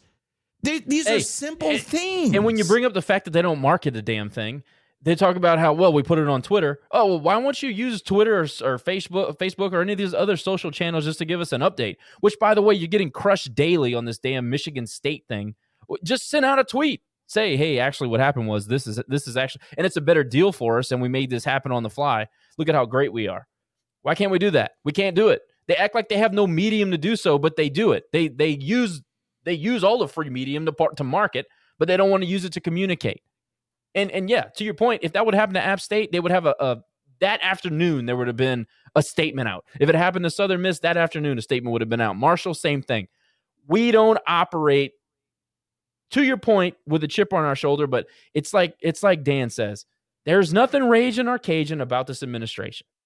The only time they're raging or Cajun is when you are negative. we we give the feedback because we're hoping somebody listens. It's not just negativity, it's feedback. It's stuff that we're hearing. It's not just coming from us three, it's coming from a lot of people. So we have a platform and we communicate that as as a hope that somebody responds, somebody listens, somebody gets it. This is such so easy. It's easy. You just got to like you said Josh, one tweet fixes it, makes us feel better. We have pride in our program. We want to see our program have pride in itself. That's what I need to see from our athletic department. That's what I need to see from the university. Look, you looked at at what Alabama did. They were talking about how their enrollment in academics increased from 25,000 to 44,000 just because of what football did under Nick Saban. And they paid they paid a, a crap ton of money to the guy, but I guarantee you, he is the best thing to ever happen academically at Alabama in the history of the school. We can do that, but we've got to stop treating athletics like it's secondary to the university and start treating it like T. Joe said when he came on, it's the front door to the university. We got to get back to that. And we got to start having a chip. But when Martin Hall delegates per college or per major or per whatever on campus, you don't really get an inkling as much, and it's not as in, intuitive or or knowledge based information. It doesn't come as quickly because when you delegate, it's okay. You go do that. You go do that. You go do that. We're going to take care of what we need to take care of here. So they don't have the ears like they should with athletics. They don't have the ears like they should with these different departments and different whatever. And so a lot of times it's almost like getting mailed through horse and buggy on the Oregon Trail while all the fans are screaming and yelling about blah, blah, blah, blah. Three days later or four days later, the news gets back to them and then they go, huh. Well, maybe it's three or four days past that. Maybe we'll forget. Maybe they all forgot about it by now. We don't have to worry about it. So I don't Yeah. buy that, Jerry. On a We've lot been of- screaming. I'm telling you, but that's what they do. That's I'm telling you why. I'm not saying it's right. I'm telling you why. on, on on a lot of issues, I would agree. Like the mascot thing, we're on day 160. Uh, I don't. That's ridiculous. Yeah, but 160, right? but yeah. but but communicating a schedule change that's going to cost us half a million dollars. That's on Bryan Maggard. He is the boss of athletics. I don't need to call T. Joe Savoie to send out a tweet to correct a media narrative that makes me look incompetent or makes me look like I'm not spending money wisely for my athletic program. Th- That doesn't that doesn't take calling Martin Hall. That takes telling like caring at all. That takes telling an underling, listen, this is wrong, obviously wrong. Our the truth is a much better look PR wise. Send it out. Send out an email. Send out a statement. Do something. That's not on Martin Hall. That's on Bryan Maggard and his office. But this is your chance to flex. Like if they're getting it wrong, you could. This is your chance to put your name out there, get some recognition, get some free pub, make people laugh about and be like, "Ah, they showed Michigan State." But it, like, I just don't understand why we can't understand the value of communicating to your investors. They're the most important people that that to your program. They're the people that matter. Outside of coaches and players that play the game, they're they're top three of people that matter to your your success. And if you continually just keep them in the dark and don't tell them what's going on, I told you, Josh, this was the first year in probably 20 that I did not increase my RCAF membership, uh, my RCAF donation. I'm not doing it this year because we continue to be so frustrated, but continue to be asked to give more money. It's really hard for me to do that when you're not feeling appreciated by the people you're giving money to. But that because highlights, again, I'm an investor. It highlights the point. Why would I give extra money if I perceive that you're wasting it on a schedule? If you're going to waste half a million dollars on a schedule issue, why would I give you more money? You're not a good steward of the money. So my my whole problem is show me that you're wise with our money and I'll be willing to give more. Not me personally, we we give plenty. But I'm talking about just the regular lay fan. Like you have an opportunity to A fix the PR, B look good, C not look like you're incompetent with money. Why would you not do it? It's it takes 15 minutes to craft a tweet, send it out. Anyway, now, this what James is saying is true. Because if you're not saying anything, then we are as investors thinking we just pissed away 500,000 absolutely. because the report is correct.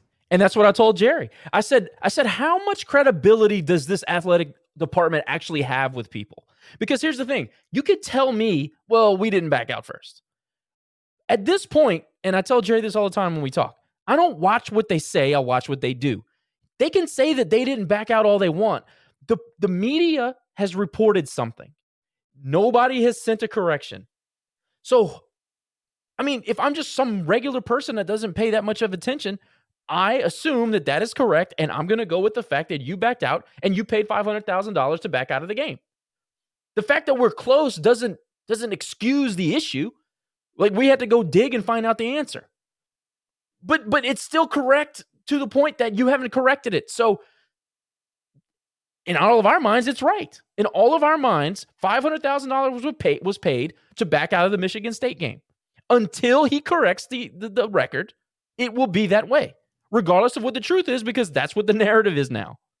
You see, Josh, you just you just create too many scandals, man.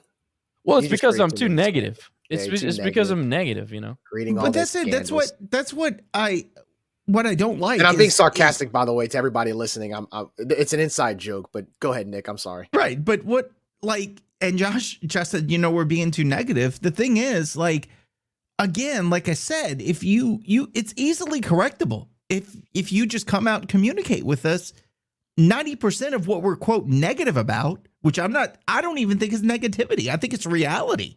I think it's just us having concerns that aren't addressed. We're going to continue to chirp about it until someone addresses it.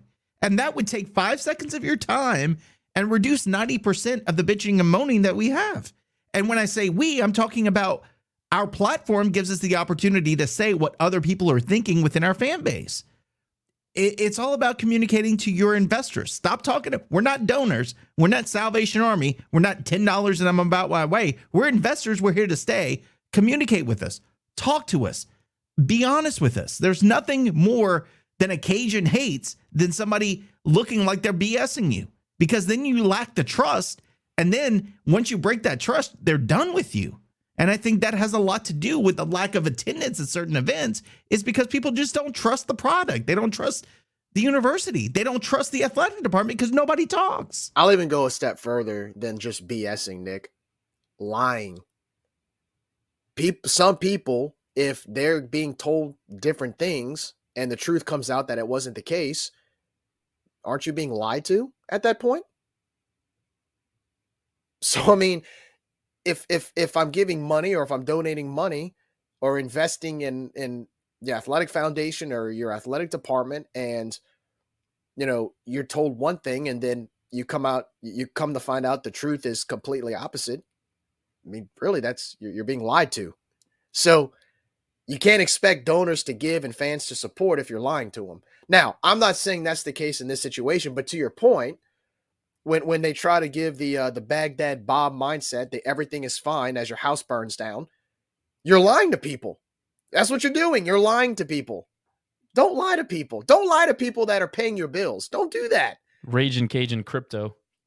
I mean, you're lying to people because at that point, if if I'm being lied to, why would I go to your games? Why would I give more money? So so I can be lied to some more?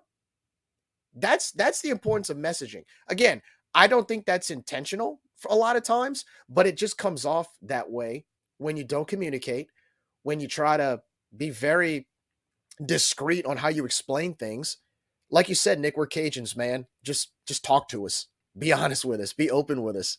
Be real. You know, make sure you're clear on your communication. Because honestly, if you're honest about it and if you're real about it, well, I can we can be we're forgiving people too. We can say, okay, you know what? The way it, it's the way it is, it happens.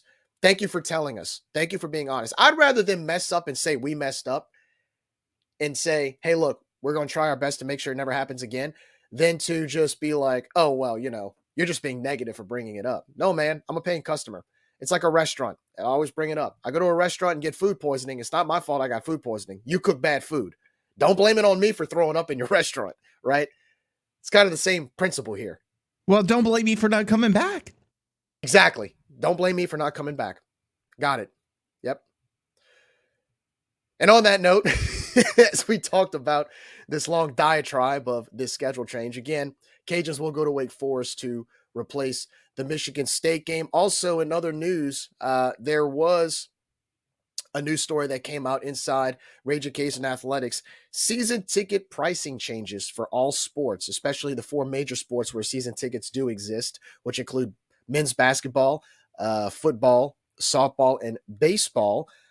So the per seat donation that you pay for season tickets will now officially be part of the Champions Fund. So before, as some of you know who have season tickets, if you wanted a tailgate spot, if you wanted certain perks like a parking spot, you had to pay an extra fee to get the tailgate spot or the uh, parking spot. Well, now because of this uh, ticket change, uh, the season ticket prices will pretty much stay the same, but the level of donations of the Champions Fund will be included, or I'm sorry, the proceed donation will be included in the Champions Fund, which means you will not have to pay a separate uh, price for a tailgate or a um, or a parking spot. So, uh, yeah, your proceed donation will now count as part of the Champions Fund. Um, I think that's pretty beneficial. I think a lot of fans, when they actually see the pricing model, which by the way should be coming out pretty soon, I mean, I mean, we've always talked about saving money. I think this is a good way to do it if now you're including uh, your per seat donation as now part of the Champions Fund, which will also give you a better chance of an incentive for tailgate and and parking. Uh, Josh, we've always talked about that, and I guess I guess that's a step in the right direction, man. Well, I'm you're gonna have to explain that to me like we're five because it still doesn't really make a lot of sense. So basically, what you're saying is, is they're supplementing the cost of the ticket and then adding it to the what you get credit for on the PSL? The per seat donation is now actually going to be credited to the Champions Fund, whereas in the past you had to pay a separate amount for the Champions Fund to get a tailgate or a parking spot. Wait, wait, hang on a second. So the donation that you were mandated to give on the season ticket purchase was not counted toward. It was not correct. Are it was only counted. It was counted as a priority. I think it was counted as priority points slash um, RCAF. Like it counted as the RCAF, but it wasn't counted in the Champions Fund. If that makes any sense. So tell me the different. And I'm speaking on behalf of people that probably don't follow this very good. The Champion Fund and the General uh, Fund separate. Yeah. So what was included in the Champions Fund credit? Obviously, the PSDs were not. I said PSL, but it's PSD. So basically, if you wanted to buy things like a tailgate spot or a parking spot, you had Yeah. to give a minimum to what was called the Champions Fund.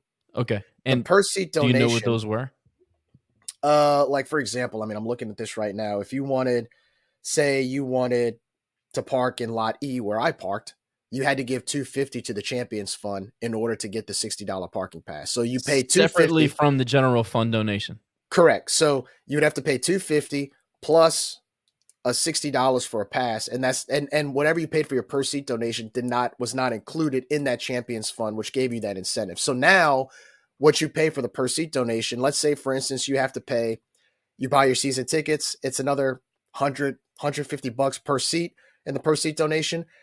At one time that was not counted towards the champions fund. Now it will be counted towards the champions fund which will allow you to buy um, other perks such as tailgating and parking. I'm thrilled that they fixed that, but I got to tell you, I didn't know that. And I bet I bet a lot of other people didn't know that either. And we wonder why we don't have season ticket buyers and tailgate purchasers and that is ridiculous. So I was before this fix, which by the way, shout out to whoever did it. I'm sure it was Brandon. Shout out to you. So you're telling me before Oh god. Before when I was mandated to give money to the RCAF via season ticket purchases, that didn't even go toward the amount that I gave privately to be able to get parking and tailgating. Wow. Yeah, so basically the the per seat donations they did count towards their total investment Priority wise. did- priority wise, but it did not count towards the Champions Fund. So it was a totally separate entity. Now they're combining it to where you won't have to give. So for example, if I buy if I have four season tickets in football and four in baseball, that's about $1300 per seat donations. At one time that was not part of the Champions Fund. Well, now it will be part of the Champions Fund. And just by that alone, just because I give to that, that adds up.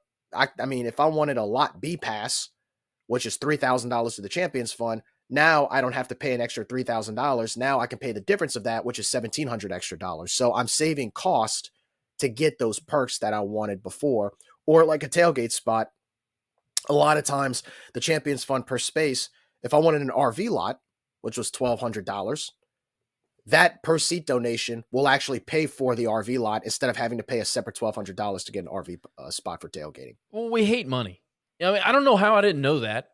I, I just I didn't realize that. But but it's a great fix, and kudos again. But the natural question behind that, you know, I, I'm just sitting here thinking, how are they going to supplement that extra income? Is there a plan in place? Are they going to charge for parking? Can you buy individual game tailgating again? Like what? That part, I, I was told uh, the new, the entire pricing model is going to be coming out pretty soon with all of the price scheduling and everything. Now, once that's clarified, I'll go ahead and get some clarity on it, and um, I'll be sure to share it with everybody here so everybody can have an understanding of what it is because it's probably a big rollout. It's going to be some changes, but again, if that look again, eh, like I just mentioned, if you have four season tickets in baseball and football and your per seat donation totals around thirteen hundred dollars, you know the twelve hundred dollars you would have to pay for an RV spot at football would, I mean, you save you money. Now, granted, I don't know. Now, I will say this: I don't know if they cross sports there. Like, I don't know if the full fourteen hundred or thirteen hundred dollars would apply to the RV spot for football. Maybe it might. Maybe it might not. I don't know. But let's say half of that, right? Let's say half of thirteen hundred. That's six fifty, right? Let's say it doesn't. That means that's six hundred and fifty dollars worth that will already go towards what you would pay to get an RV lot for the Champions Fund. That otherwise you would have had to pay extra on before. So you're saving about six hundred bucks just right there by the new model. Great, um, Which is for the great. fan, and the No, way that's it should be because the other the other model is insane. But I just wonder how they're going to supplement the income because for, as an athletic department, I mean, we're already six million in the hole. How are they going to supplement? I'm just curious about what the plan is, and I guess they didn't really address it in the release, but uh, something that we can talk to our contacts about uh, and maybe talk about it. A shout out to Mike, by the way. He says that uh, now your entire champions champion fund payment is tax deductible. Wasn't in the past, so that's a big difference. Well, also too, uh, Josh, I think it kind of plays into what we've always talked about. Hopefully, this pricing model that will be coming out I hope that it can actually attract more people. Because remember, what was the biggest argument of why fans aren't showing up besides the ESPN Plus argument? It's too expensive, right? I'm not getting my bang for my buck. It's too expensive. I'm being priced out with a family of three, family of four, right? I mean, Josh, you're you're you've got a you've got a wife and kids, right? It's expensive. I think now this model can actually play into the fact that maybe it can be affordable for more people with a family of four. You know, if they want a tailgate Sure. spot, if they want season tickets, you know, five hundred dollars difference, six hundred dollar difference goes a long way. Here. Well, that's a tailgate spot. right. That's Right. that's a tailgate spot. And look, I don't necessarily think it's all that more expensive. I think that the argument is that the product doesn't match the price. I think that's the argument. I've Because at the end of the day, you know, 120 bucks to have a four hour event, really not all that expensive. But when you're standing in line half the game and there's nothing for the kids to do and yada yada yada, that's when it becomes an issue. I think that the product has got to match the price. So that is, I'm glad that this is happening, and I, I bet you there are more than just me out there that go, "Hey, I didn't realize that was even a thing." Right. I've also heard that uh, tailgate, be on the lookout, tailgate prices may change as well for the better. Hallelujah, Shamalalaya. Like I said, I don't want to I don't want to come out starting rumors, but I do know that the new pricing model is going to affect tailgate costs. Whether it's good or bad, we're going to see. But if it blends in with this model, maybe fans could be happy. Now, again, I'm going to go ahead when the model comes out because I know when people read it, some of them may be confused on what all of this means. Even I had to ask a few questions about it, but I will do my best to get clarity on it. So the next time the model does come out, I'll be able to come on here and explain it to everybody. And hopefully, once the clarity is explained, fans will be happy and say, you know what?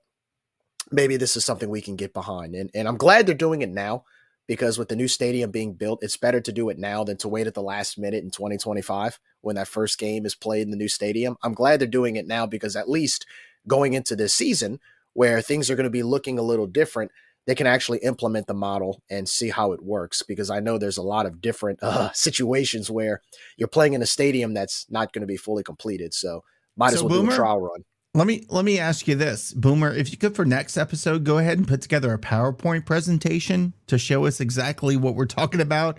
Because I, tuned, I tuned you out about ten minutes ago when you started talking about this Shaws, and when you started comparing them, I was like, I'm out. I don't know what what the hell they're talking about. So do a little PowerPoint Shaws. We can put that I'll on here, share it, and then we could uh, show everybody what we're talking. About. I might about. try to. I might. Maybe we can get a special guest to explain it to us. I mean, There I'll, you I'll see go. what I can do. Yeah, There you I'll go. see what I can do.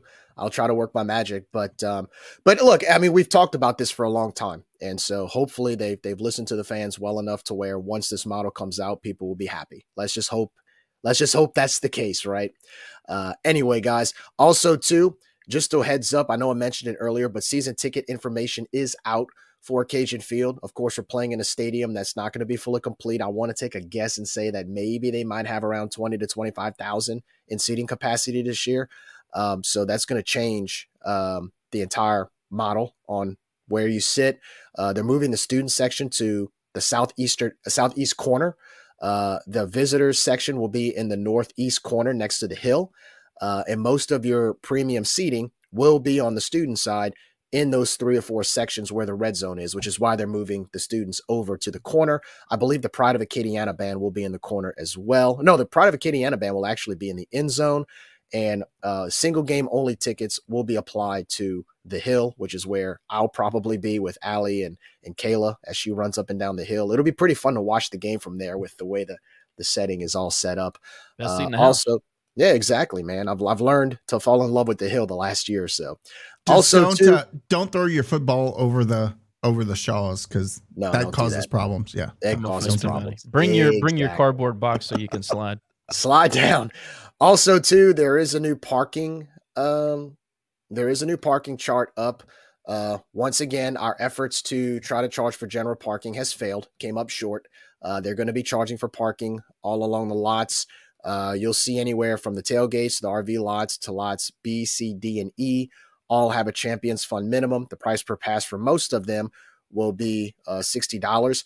But because of the construction, they will be moving some lots. For example, C and D will be moved back.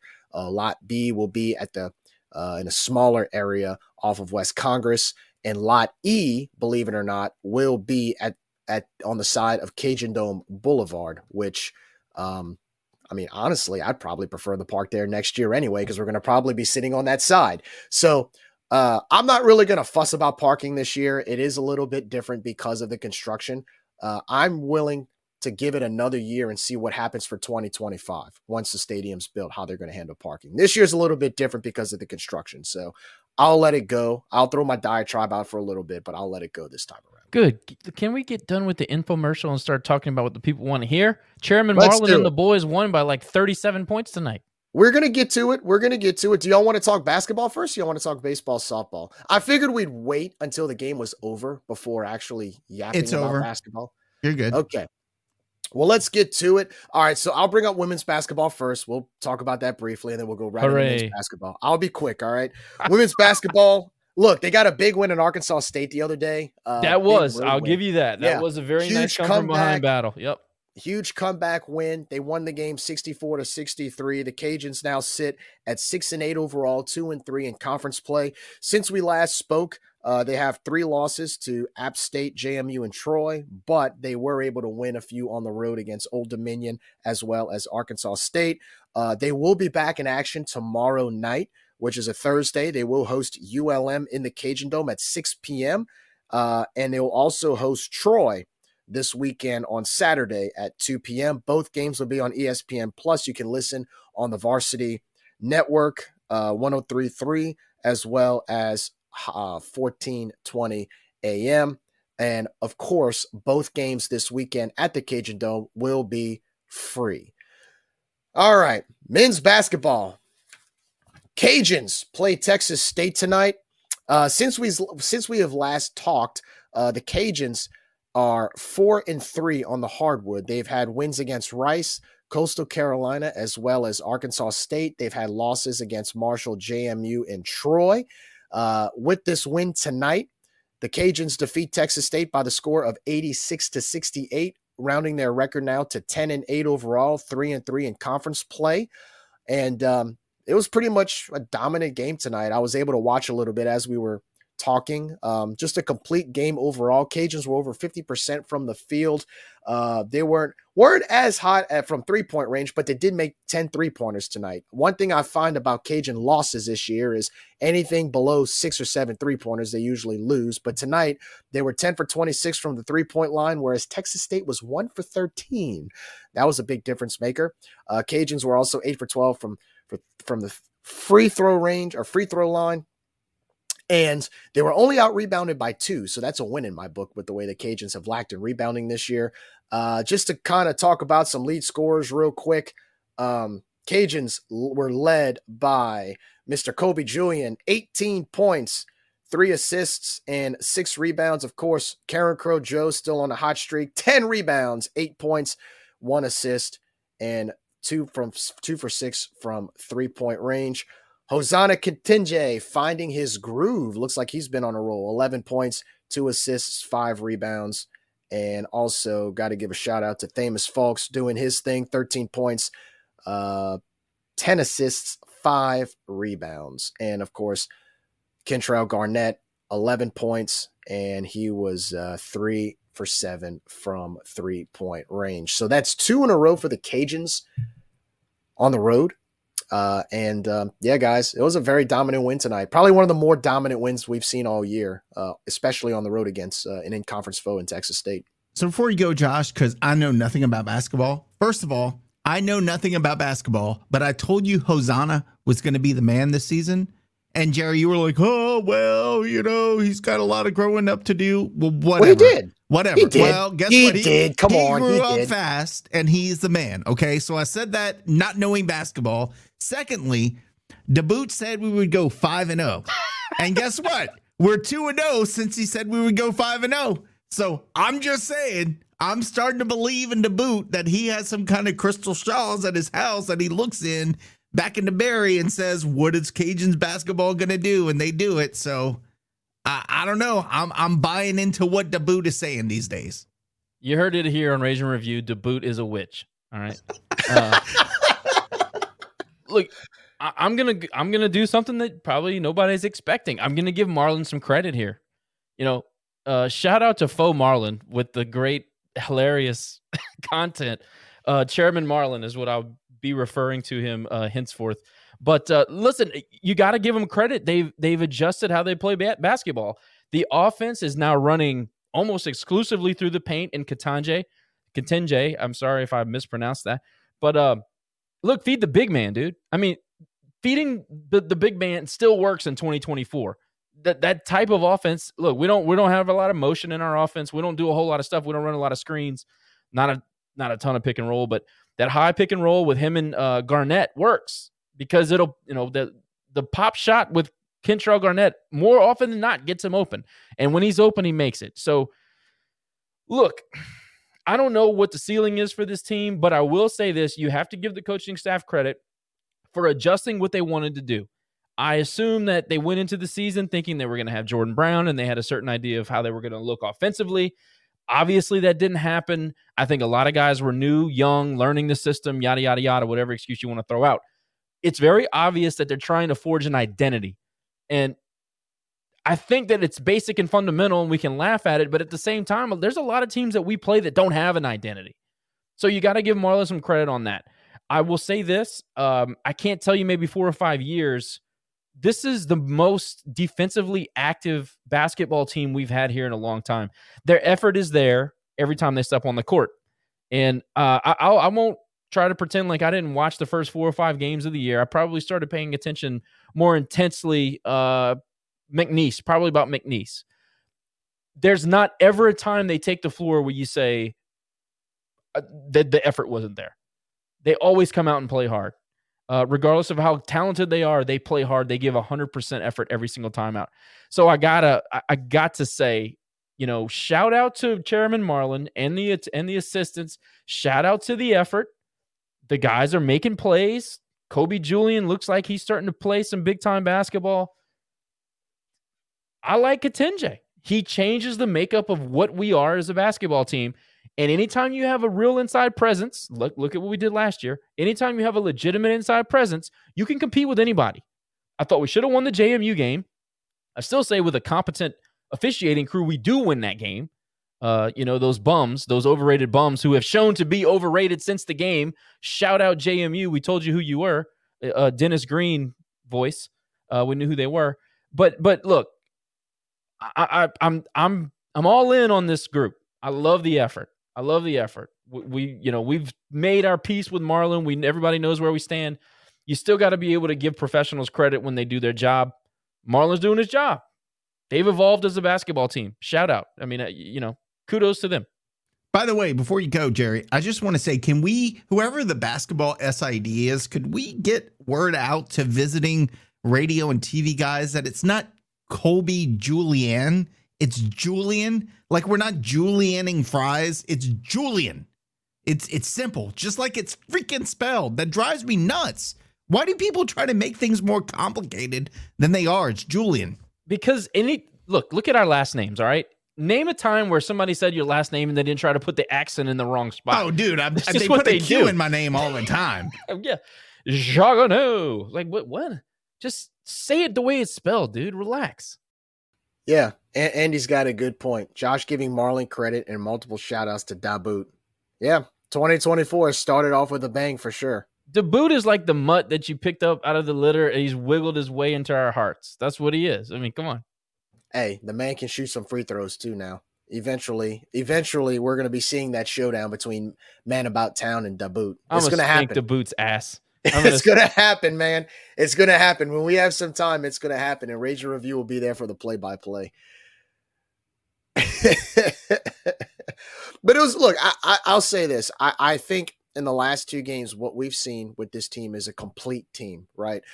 The losses we've had, we've had to depend so much on the three pointer. And one thing we've learned is we've lived and died by the three so far, right? Anything less than six or seven three pointers, we're not going to win the game.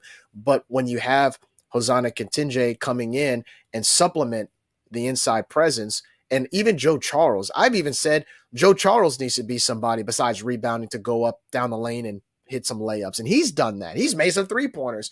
When you have that to complement guys like Kobe Julien, of course, Kentrell's going to be the three point shooter. When he's on, when Kobe's on, and and because and Themus is on, those two Themus and the thing about Themus and Kobe when they're able to move down the lane and be as smooth as they are, it opens everything else up. When Kentrell starts hitting the three, when it sets up the inside game for for for for Hosanna, it all just blends in. And I think we've seen that these last two games. I, I've noticed we've seen that these last two games. When they play as a complete team, they're unstoppable. And I'm hoping going into South Alabama this weekend that they can bring that same type of energy. Because if they're able to do that, I think we have what a four or five game homestand after that. That's gonna be that's gonna be huge. You could actually make a run off of that. Yeah, you can make a move in the league. And if we want to get in the weeds just real quick, like you look at a Joe Charles, right? I, I don't know if Joe is physical enough to be a down low banging power forward four. I don't think that that's his game. But you can look at Joe as a, a Euro four where he can stretch the floor and fix your spacing issues and he can open up the offense. And I think that it's it's become a little bit more defined over the last few games. And I think the fact that the offense is starting to get better, as Ryan said, the offense is starting to gel. One of the reasons why is because he's had a more defined role. You look at Themus. I, you know, I don't know what happened with Themus over the last couple of games, but he started turning the basketball over too much. And tonight he didn't do that. It sometimes it is just that simple. Stop turning the basketball over. Stop making bad decisions. Sometimes we start to speed it up and we get out of control and we make bad decisions. It happens. Um, you look at Hardy off the bench. I think Hardy's an X factor. He's physical. He can shoot. He he is a good passer uh, in transition. I like the way he gets out in front. So I think that you put all those things together. Kitenge is getting better, and he knows his he knows his identity. There are a lot of guys that have kind of stepped their game up. They fit into their role, and and the team is forging an identity. And I don't even look at the results. I'm not even looking at the wins and losses. I'm looking at what I see on the floor, and what I see on the floor is maximum effort, an identity, and some adjustments. You got to give kudos to the to the offense. I mean, excuse me, to the uh, coaching staff and to the players for both of those things. They obviously like playing together. I like Julian a lot. The thing about Julian is that he possesses the talent to go up against anybody's best player in a tournament situation, uh, you know, a win or go home situation. He's going to provide you that talent, that level of that elite player, especially if he's feeling good down the stretch. So that's great. Um, I don't know, man. I, I know a lot of these teams are ass that we've been playing, so I don't really look at the results based on who we're playing. I'm just trying to find something on the floor that I can be uh, uh, optimistic about going forward. And and look to Jacob's point, I know he didn't play the last couple of games, but I'm saying leading up. Well, I think the last time I saw him play was Coastal. So uh, did he get? I think he got injured at the end of Coastal. Maybe after that. Um, to the point of Coastal, he was starting to hit his stride, and I still think that he's your X factor off the bench. He brings a lot to the floor. Well, I think yep. look for me again as a casual non-basketball fan, it doesn't feel like street ball anymore. Like it looks like they actually. I, I don't know if that's just me looking as a non-basketball person, or if if people who are basketball people see this too.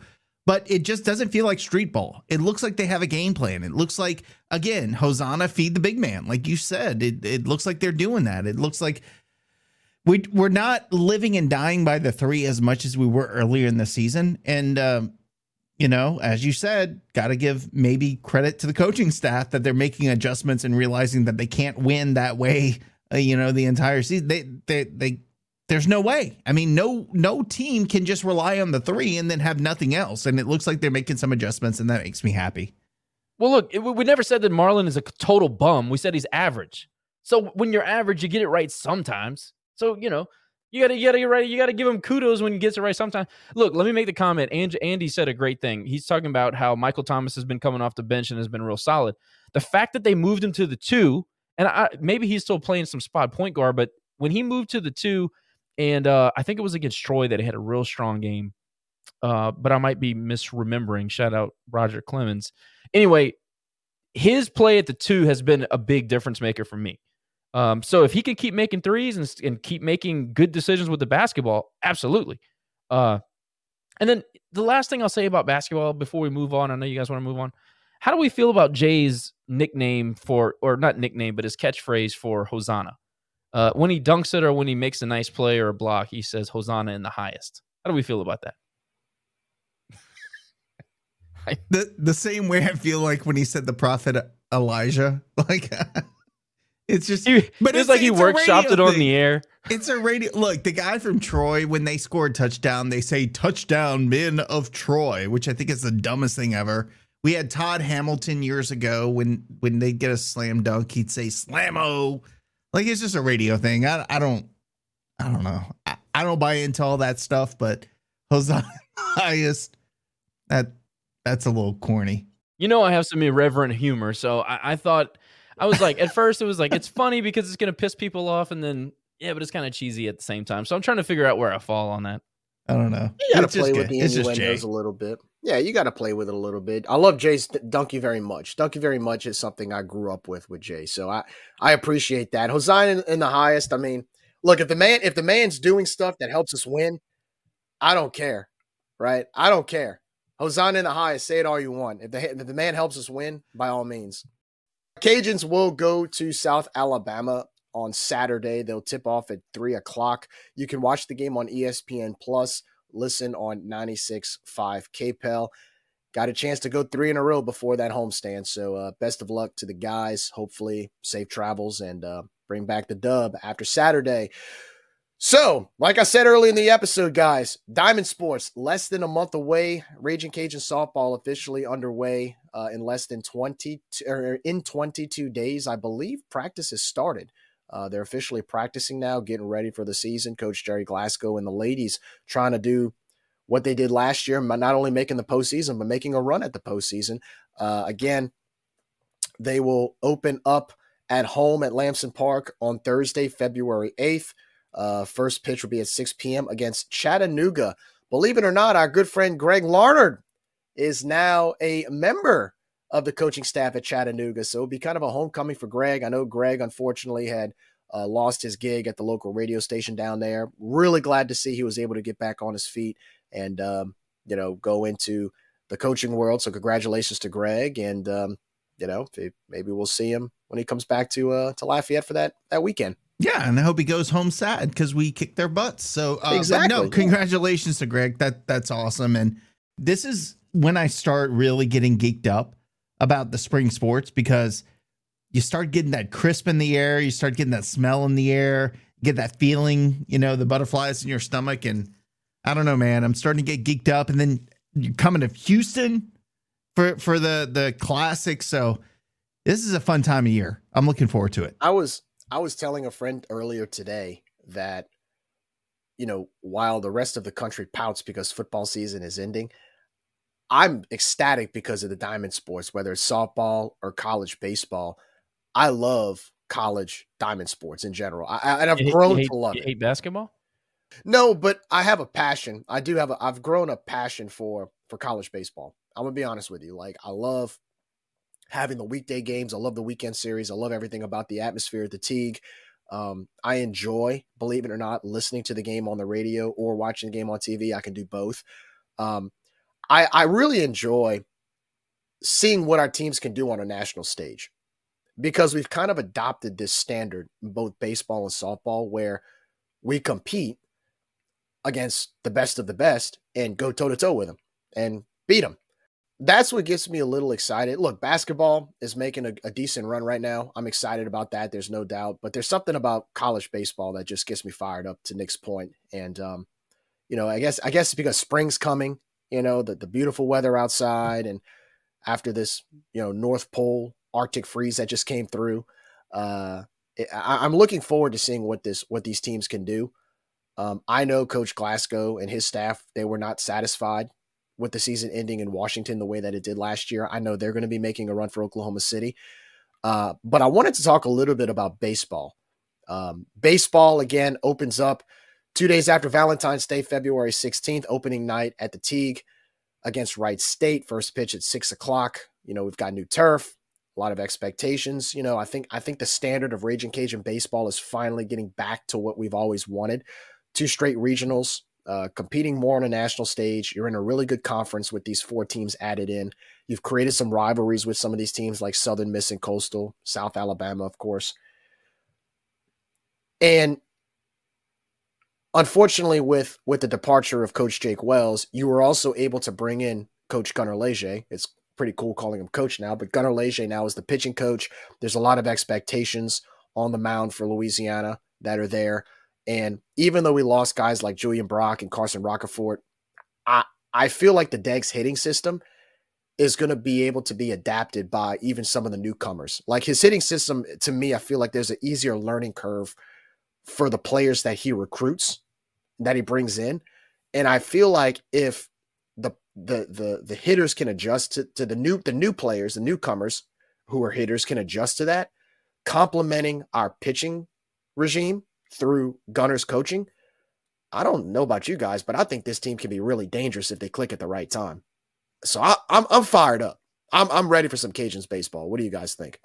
Look, I think I think when you consider the fact that you've got one or two teams in the Sun Belt that are in the top 25 and you're playing a schedule that includes top maybe 10 teams in the in the second weekend or the, the second series of the of the season you've got a solid core of of players returning offensively and defensively.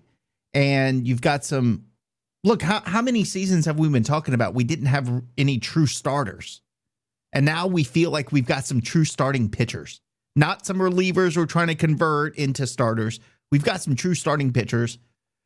You've got thibodeaux that's going to be tib is going to be focused on defense you know Deggs is going to be focused on offense. We got a true pitching coach this year. Look, I'm a, I'm a buy on this team. I think this is going to be a good team. I think they're going to get better as the season goes on. That being said, we can't get ahead of ourselves and be upset if we go 0 and 3 in the in the the Houston Classic, right? It, that's going to be a very very tough you know tournament, three game tournament for us to go through. Now, do I expect us to win some games? Absolutely. But again, taking L's early in the season against top competition in the country can only help us as the season goes on. So I think it's going to be another season of us trying to find ourselves in the bullpen. I think our starting pitcher pitching will probably have to try to figure out who's our true Friday, Saturday, Sunday starter. Offensively, I'm not worried. Defensively, I'm not worried. I think the question mark is going to be not if we have the talent in our pitching staff, it's going to be where they all fit. I think that's going to be take some time to adjust. But then again, you typically see the hitting ahead of the pitching early in the season. I think we're going to see that this year. So we get, we're, we're going to take our lumps early in the season, but don't let that. I guess what I'm trying to say is don't let that kind of make you foresee what the rest of the season is going to be. I think we're going to continue to get better as the season progresses.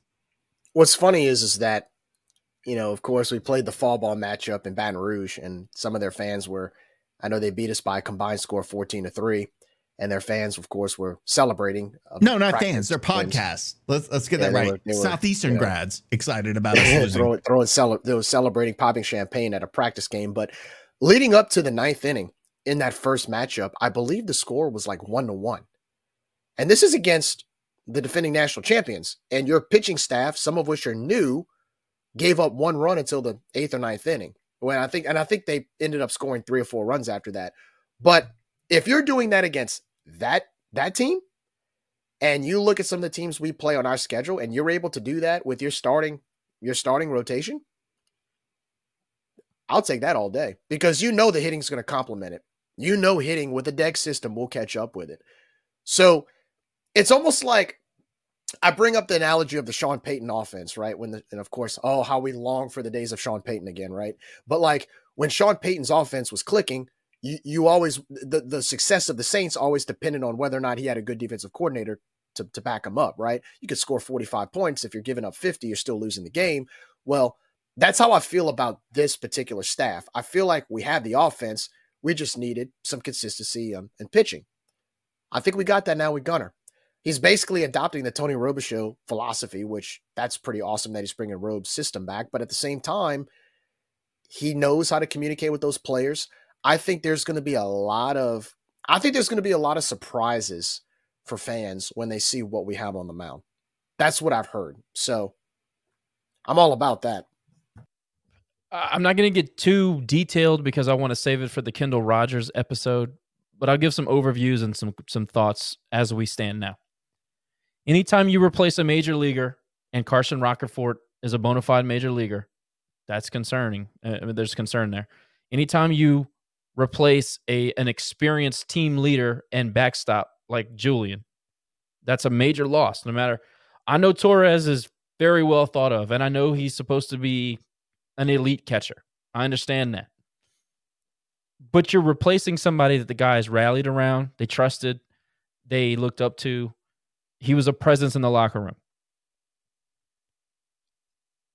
The the good thing is, or the the what's you know something to be optimistic about is Kyle DeBarge is a bona fide superstar now.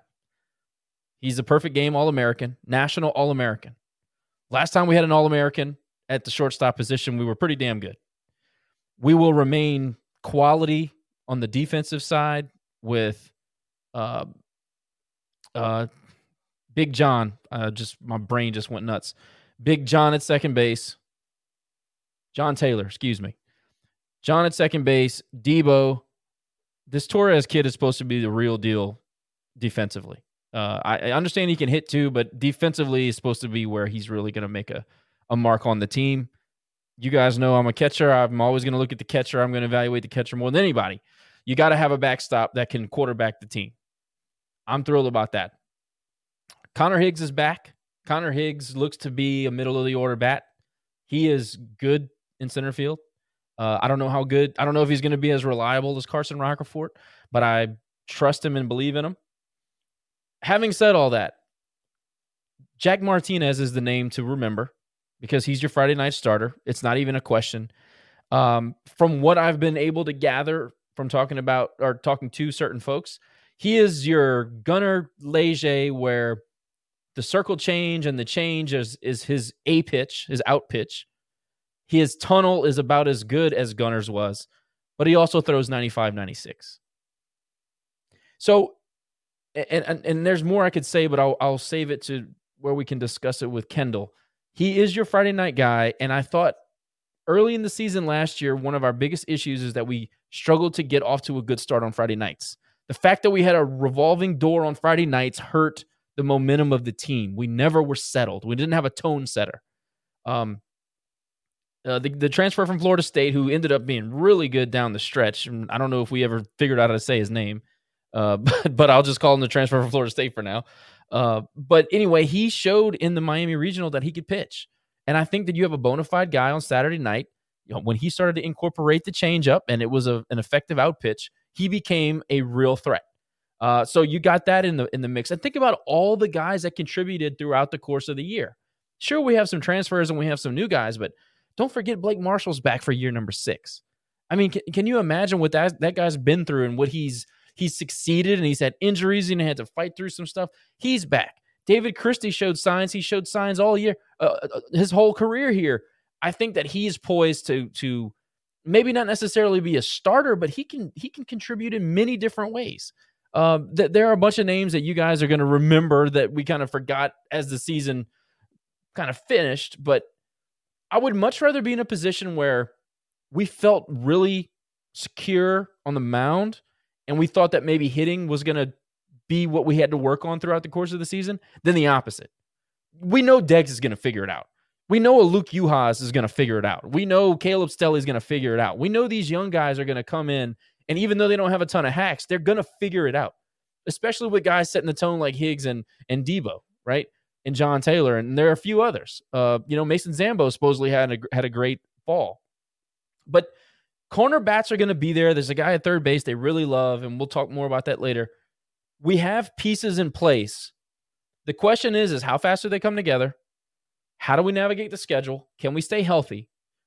But I think that on the mound, we're as good as we've been since Tony. Well, you were you mentioned uh, Jackson Nezu. That's who you were talking about. Nezu. Florida State. He's no longer on the team. I think he went to the draft, or did he leave? I, I, don't uh, see him on the roster here. I'm pretty sure he's back. I, I don't see him on here. But he was, he was in the fall report, so we'll have to talk to Kendall about that. But with that said, I mean, I'm just going to go through the roster real quick as far as pitchers go. I mean, let's be honest. We got David Christie coming back, Blake Marshall coming back. We've got, uh, of course, Jack Martinez that you were talking about. He's going to be the Friday night guy. You've got uh, Chase Morgan, uh, six uh, three lefty. Dylan Toit's coming back. Stephen Cash is coming back. Uh, Brennan Moody pitched a little bit last year. Blake McGee, he pitched a little bit last year. So Andy's saying that Nezu is in the uh, Astros organization. That's right. Okay. Well, I Carson- read that wrong. That's that's my fault. Carson Fluno is coming back. He he lit it up towards the end of the year. JT Etheridge. Fluno is who I was thinking of. I apologize. Yeah, he was a Saturday night, Saturday guy. Correct. Carson but Fluno is who I was thinking of. Sorry mean, about that. I'm reading through these names and I see the experience that's coming back, and that's learning under this new system under under Gunnar. We've got some experience coming back, guys. And by the way, you got some boys. You got a couple of guys from Cypress, Texas. One from my neighborhood who lives two streets down. So you know they're going to be some some solid pitchers because they're from my neck of the woods now. I'm very excited about Murphy. Murphy is it Murphy Brooks? Murphy, yeah, Murphy Brooks and some other guy. We got Brooks. a couple of guys from Cypress that are that are on this team. Very excited Chase about Morgan. them. Yeah, McGee- Chase Morgan's also. McGeehee, uh, interesting. If he can stay healthy, I mean, there's another guy that could contribute Yep. in some sort of a role, even if it's spot duty. But but my apologies. Flu knows who I was thinking of. Um, he pitched great down the stretch. He really came into his own. The fact of the matter is, is that we've always said that if we felt like, or if Deggs would just allow the pitching coach to do his job, bring in a guy that we all trusted and the guys that that he worked with trusted, this would be a totally different team. I think that obviously, and Jerry and I have talked about this, obviously, there's going to be a learning curve. I mean, he's not going to walk in here and be the best pitching coach we've ever seen. He's not going to be Tony Robichaux overnight. But Gunnar has the pedigree. He has the system. I think that when he develops the rapport and everything and he learns on the job and maybe it's not 2 months in like Nick said, maybe it's regional time before there's, you know, real cohesiveness. Regardless of if it's not even in 2024, he will pay dividends going down the stretch. Another thing is too that's important to note with Gunnar is Gunnar he takes the Tony Robichaux system and he's also taken years to study the analytics behind the Tony Robichaux system. He, he he's very analytical on the things that he's learned. So he's going to be able to blend in both, right? So uh, what was it that we rate? We, we I know Raging Review. We all gave money last year that they were raising money for. What's it called? The, tr- tracker. Track thing. man. Trackman. Trackman, I didn't realize this. I actually kind of looked into it. That it's so detailed and analytical to a T from the way a batter swings on what he swings at, when he swings at it, and what type of pitch and how fast it comes and when they swing at it. Gunnar's got all of that data that he can study from while coaching the Tony Robichaux system. Now, just imagine, just imagine, right? The Tony Robichaux system was always successful, right? What was it? The pitch by colors, Pitching in colors, yeah. pitching in colors. Now include that with the analytics behind it. That's kind of evolved, dude. Are you kidding me, Nick? Yeah, but but uh, again, like I said, Jerry, we we've got look Martinez maybe our our our guy on Friday night, but we still have to figure out Saturday Sunday. We still got to figure out bullpen. We still got to figure out who our closer is, and that's going to come with experience. And then, as Josh alluded to, this is Gunnar's first gig as a pitching coach in college baseball, so it's going to take him some adjusting. So again, I think we just need we need to keep that in mind now. I know we like to sometimes we look at things through a microscope, and especially in football where you only have, you know, 12 games regular season 12 and games. Every game matters. Like we sometimes our mentality is to treat baseball in the same way. And and this is probably the perfect example of the season where we need to let things develop. We need look, Deggs every single year, we're so frustrated in the first two, three, four, five weekends, and we're pulling our hair out and saying, How are we getting swept by JMU? But then we turn it around and we're an at large bid for a regional. So I think we just have to, again, trust the process, not get frustrated early in the season. We're going to be playing some damn good teams. But look, the one thing we cannot do is let Southern Miss do what they do to us for the past couple of seasons we- we've got to man up and, and have that chip on our shoulder against Southern Miss. And I'm pointing them out because in every single sport, Southern Miss has us circled on the calendar. This has got to be the season that we start turning that around. I'm tired of losing to those guys. Well, I think too, the the deeper we get into the Deggs era, the more fight I see in our team. If you remember 2020 before COVID, the first 15 or so games before the season was canceled, he basically took a team that I mean, he had to cut some players. He didn't even know where to. I mean, I remember him saying one time that it was almost like he was moving players in the best way that he could to even survive the season, right? And then COVID hits and the season gets canceled. 2021, he basically re- rebuilds the team from scratch, but he has a bunch of guys that really don't that really not that they didn't get along, but they just didn't they didn't have the chemistry, right? And we talked about that many times during 2021. 2022, he runs off the guys that didn't really fit into the culture, kept the ones with the potential. And before you know it, it was one of those seasons, right? Start off kind of sluggish, start off kind of slow. And as the season went on, get better, get hot for the tournament, win the tournament, go to a regional. And then last year, pretty much, we had some inconsistencies because of uh, lack of pitching per se, or inconsistencies of pitching, but we were good enough on the offensive side to put us in as an at large. I think this year, even though we lost some of those guys, I feel like the attitude has evolved in a better way where you know, we could say in 2021 or 2022, oh yeah, they're bought in, but how much how bought in were they really? Now you have the Deggs culture that's there, the Deggs mindset that that's there. I mean, this is year 4, year 5. So I expect the team to have that chip on your their shoulder like you talked about. I mean, that's that was Tony's earliest earliest teams and that was that's always been a Deggs team. I think that culture, that mindset, I think it's there. I expect it to be there, and I'm hoping that it, it pays it pays dividends with with wins, regardless of how young they may be or how much they have to develop as the season progresses.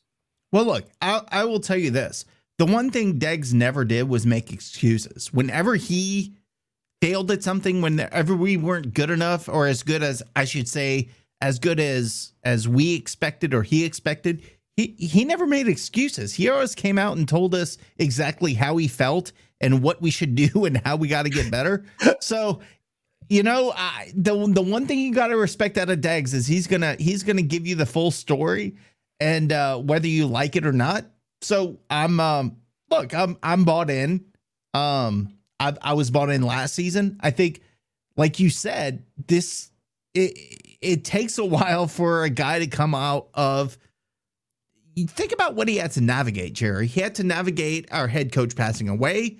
He had to navigate having our coaching staff still intact. He didn't want to fire any guys. He couldn't really make it his. He had players that he couldn't really make it his. It took a couple seasons. But despite all of that, two years in a row, we've made it to a regional. I mean, his the the the, the results are there it can be frustrating along the way you know like like the napier wins napier wanted to make you pull your hair out sometimes but in the end he accomplished what the wins. goal was right yeah so i think again when we're navigating through the early part of the schedule we just got to be patient we got to fi- figure out the bullpen we got to figure out some of our starting pitching but the end result is still going to be i think at the end of the day what we expect now I want to do better than one and two in a regional. And I think that's, again, raising our expectations. And again, Deggs is not going to argue with me. He's going to come on and say, hell yeah, that wasn't good enough. We need to make it to Omaha. He's going to say that every year. That's what I like out of a head coach. Glasgow does it. He does it. There are expectations set way high because if you don't set the expectations, you'll never get there. So that's what I like to see out of a head coach. I like to see the honesty. I like to see the communication. And um, I like to see those goals set really high because that's where we all want to be. It's been 24 years since we've been to Omaha. That's way too long. We need to get back there, and we can. And I feel like we have the, the right pieces in place to get there in the next season or two. And it's been nine years since we've been to a super regional, so we're yeah. kind of due for that as well. I, I was laughing when you talked about how Deggs doesn't make excuses because after I believe it was Louisiana Tech last year. Now we beat them at home, but we went on the road and we were up by like four or five runs and our bullpen just collapsed. I mean, they gave up a grand slam. They gave up, I think, two or three more runs. It was like seven or eight unanswered runs. And I just remembered in the post game interview on the field, we were actually able to hear him in the post game interview because I know sometimes the mic cuts off. But uh, Top goes down to interview him. And I think there were like three or four times where Deggs straight up, because Top was like, hey, look, coach, I know not the best night. You, your hitters were great. Trying to be positive, man. Your hitters were great, but man, I know the pitching just gave up one or two pitches, and that was a difference in the game. Deggs just went off for like a good, you know, five minutes. He kept saying, It's really a shame, man. It's a shame. He kept saying, It's a shame. We gave up these our pitching staff, man. It our hitters hit so well, but it's a shame. And for some reason, I'm listening to it. As frustrated as I was to lose to Tech, I could not help but start laughing. He just kept going, "Top, it's a shame, man." And, but but you know what I saw out of that? I saw a coach even in a midweek loss that wasn't happy. I saw a coach that realized, hey, we can't play like this even on a Tuesday night if we expect to win the weekend series going into the postseason. And that's what I want out of our coach, which actually brings me to the next question with you guys. Josh, you may know where I'm going with this. Deg says he wants to go to Omaha. Glasgow says he wants to go to Oklahoma City. When they come up short, let's say, for instance, Deggs, we lose in a regional last year, Glasgow loses in a super. Is it considered under now? I know the answer to this, but I want to ask you your guys' opinion. Is it really underachievement if you just make a regional when your goal is Omaha, or is it still a huge achievement that your team made it to a regional in spite of the fact that maybe your expectations were higher. So, for example, like in other sports, like maybe March Madness in basketball, right? Going to the dance is a big deal. But is it is going to the dance too low of an expectation, or trying to make a run at the Sweet 16 an expectation to where if you lose in the first round of the dance and you don't make the Sweet 16, it's not as much as of an achievement. I wanted your guys' opinion on that because I have heard fans say that well, Deggs wants to go to Omaha. He only makes regionals. I don't know if that's good enough. What do you guys think about that? Before Deggs got here, when was the last time we made a regional? 16? It had been six years, correct. Yeah. So I'm not gonna say, look, I'm never gonna I'm never gonna be pissed with make, making a regional in either sport. Now what Neither I want now what I want to see is improvement. Show me improvement. Show me the last couple years we went one and two, I think let, let's do better than that. I need to see that after a while, right? But when you understand that they've got what 300 schools playing college softball and baseball for 64 and, spots, right? And there are 64 spots. Getting there is an achievement, and and the fact that we got there as an at large last year in baseball, that's a hell of an achievement. So I'm not. I'm never look. If we make a regional for the next 10 years, I'm not going to be pissed about it. Now, do I want to see every couple of years making a super? Yeah. I mean, you look at at quote Power 5 programs, they're not making a super regional every year necessarily. But every couple of years, every 3 years, they're getting there. That's what I want to see. I'd like to see Jerry get back to a a super regional next year and win a couple of games, you know? or maybe make it to Oklahoma City. But I'm not going to fire a guy for making it to a super regional two years in a row. I'm not going to criticize a guy for making it to a regional three years in a row. I just, I would like to see improvement. I would like to see us, you know, really. I'm not going to say it was disappointing in our regional performance last year, but I felt like there were opportunities for us to to do a little better. And I think just the the the pitching, st- I think our bullpen really wasn't there last year, but I think when you look at the talent that we have coming this year, you want to win a couple of games and really be in the finals in the regional. That's for me in baseball what I want to see. I want to see us be in the regional finals competing to get in that super regional. For softball, I want to see us back in the supers, but I don't want to see us play freaking LSU for for the 18th year in a row. Send us somewhere else. Give us another chance. Look, I'm a big anti TSAT person as anybody else, but the fact of the matter is, I'd like to see more than one Louisiana team have the opportunity to make it to Oklahoma City. I'd love to meet TSAT in Oklahoma City. I think that'd be great for the state and for and for for softball in general. So the point is, I am I don't think look, don't take this for granted because you saw JMU. They were really good. They made it to Oklahoma City. And last year they didn't move the needle for anybody it's it, just because you've had success for so many years doesn't mean that can't go away. So enjoy it while it's here. I'm not going to be disappointed ever making it to a regional. Eventually, if we make it three, four, five years and we're still not getting to supers, I may get a little agitated. But again, at, since Deggs got here, we hadn't made it since 16. That was a that was a pretty long stretch for our expectations. So no, I'm not gonna I'm not gonna hate on anybody for making it to regionals because that gives you a chance. That's all you need. That's all you want is a chance to move up, in my opinion. My opinion is that everything is relative. I think that if you make reasonable goals but lofty goals, that's reasonable. If you've been a coach of a program for 14 years and you think that making it to the final is good enough, well, I don't know. And I'm talking about in the conference tournament. If you feel like winning the league is a goal, I'm I'm there. Uh, but every program is different, even at our own school. Like Deggs comes in with a, a pedigree. Deggs is what we consider to be one of those upper echelon coaches in the profession. Deggs has already fielded two out of three regional teams. If we continue to just be regional teams, then yeah, I think that people will say, hey, we're starting to underachieve here.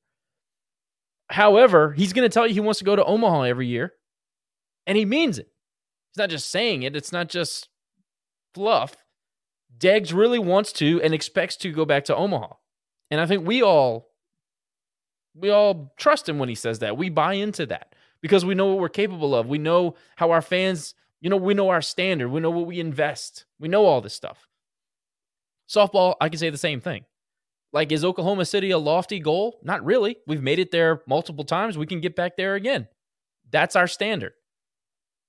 As far as football, it's a completely different animal because look, we are we were high on the horse, we got knocked off, and we're building our ways back up next year if Dez if Dez goes eight and four, I think that I'll say, look, great.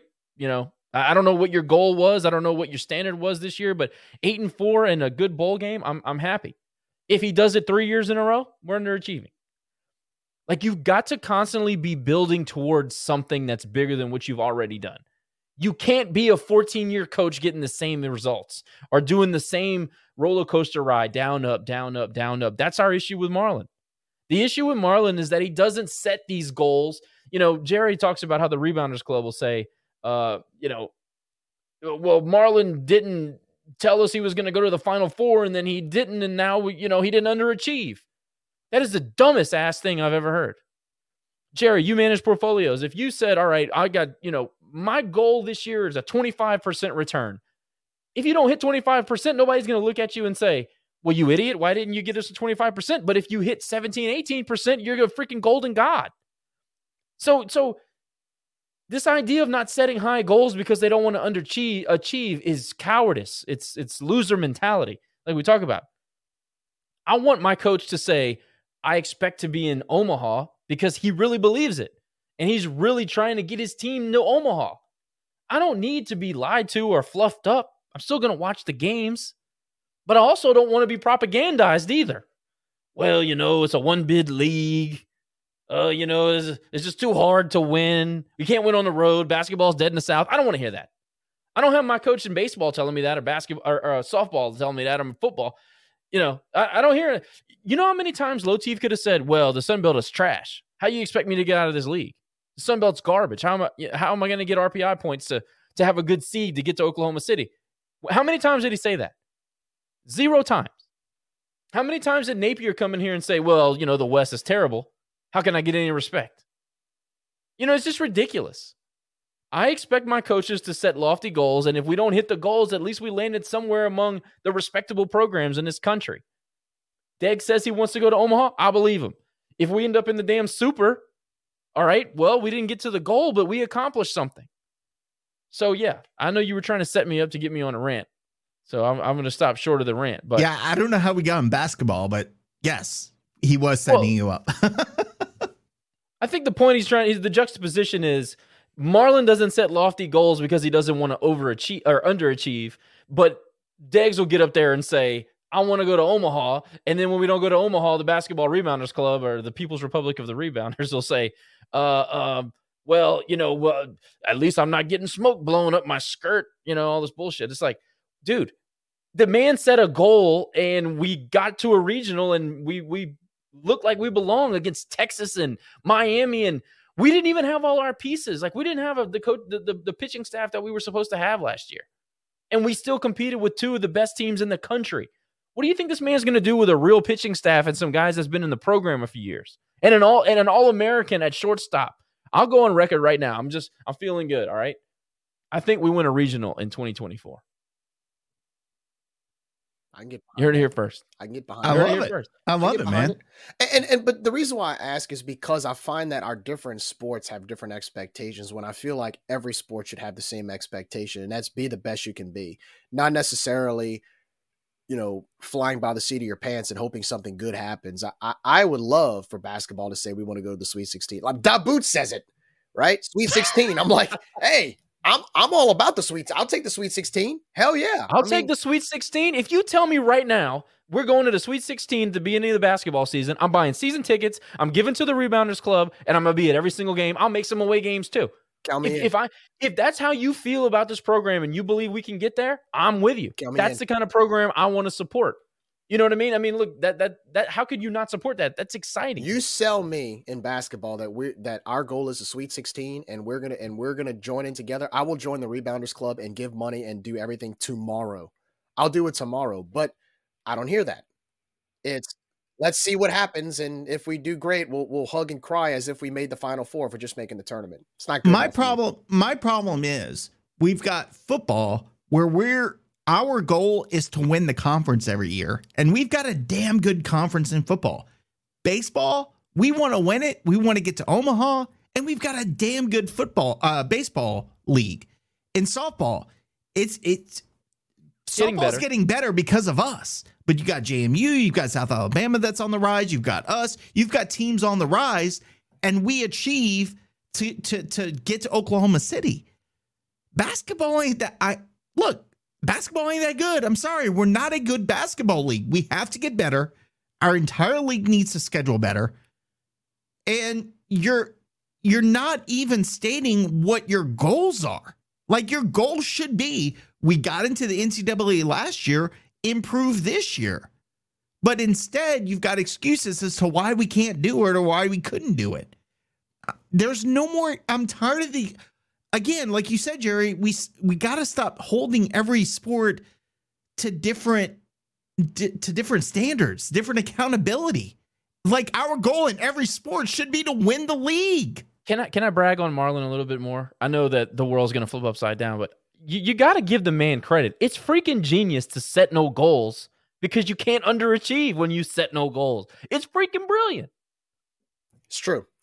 But but that's but also too that's why basketball right now in spite of the last two wins in spite of the fact that they're on a roll right now. That's why they're averaging 1900 people a game because people are not going to support that. People are not going to back that up and say yeah i want to join that. I want to i want to i want to get in on that.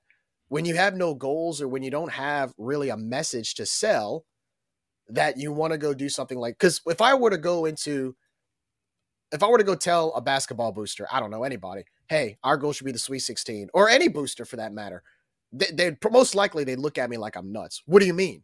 We can't make the Sweet 16. We don't have a history here. We can't do this. Culture of can't. Why, why does it hurt to try? It may not be real. It may not be real. Why? Why is that? uh, Why is it such a sin to try? And say, hey, maybe we can do it. Other teams have done it. Why can't we do it? Why not us? Uh, Jerry, I think the better question is why are we dumping on basketball when they just blew out Texas State, man? We gotta let it live them up. This is this is not the day to, to dump on basketball. They're having a great night. Because They're coming back to Dave and Buster's, baby. Oh my god. It's the it's the big picture, man. It's the big picture. I mean, what we saw tonight is like an appetizer of what should be more consistently. Should be more consistently. Well, next three games we're winning because the boot said so, and Hey. he's two and zero.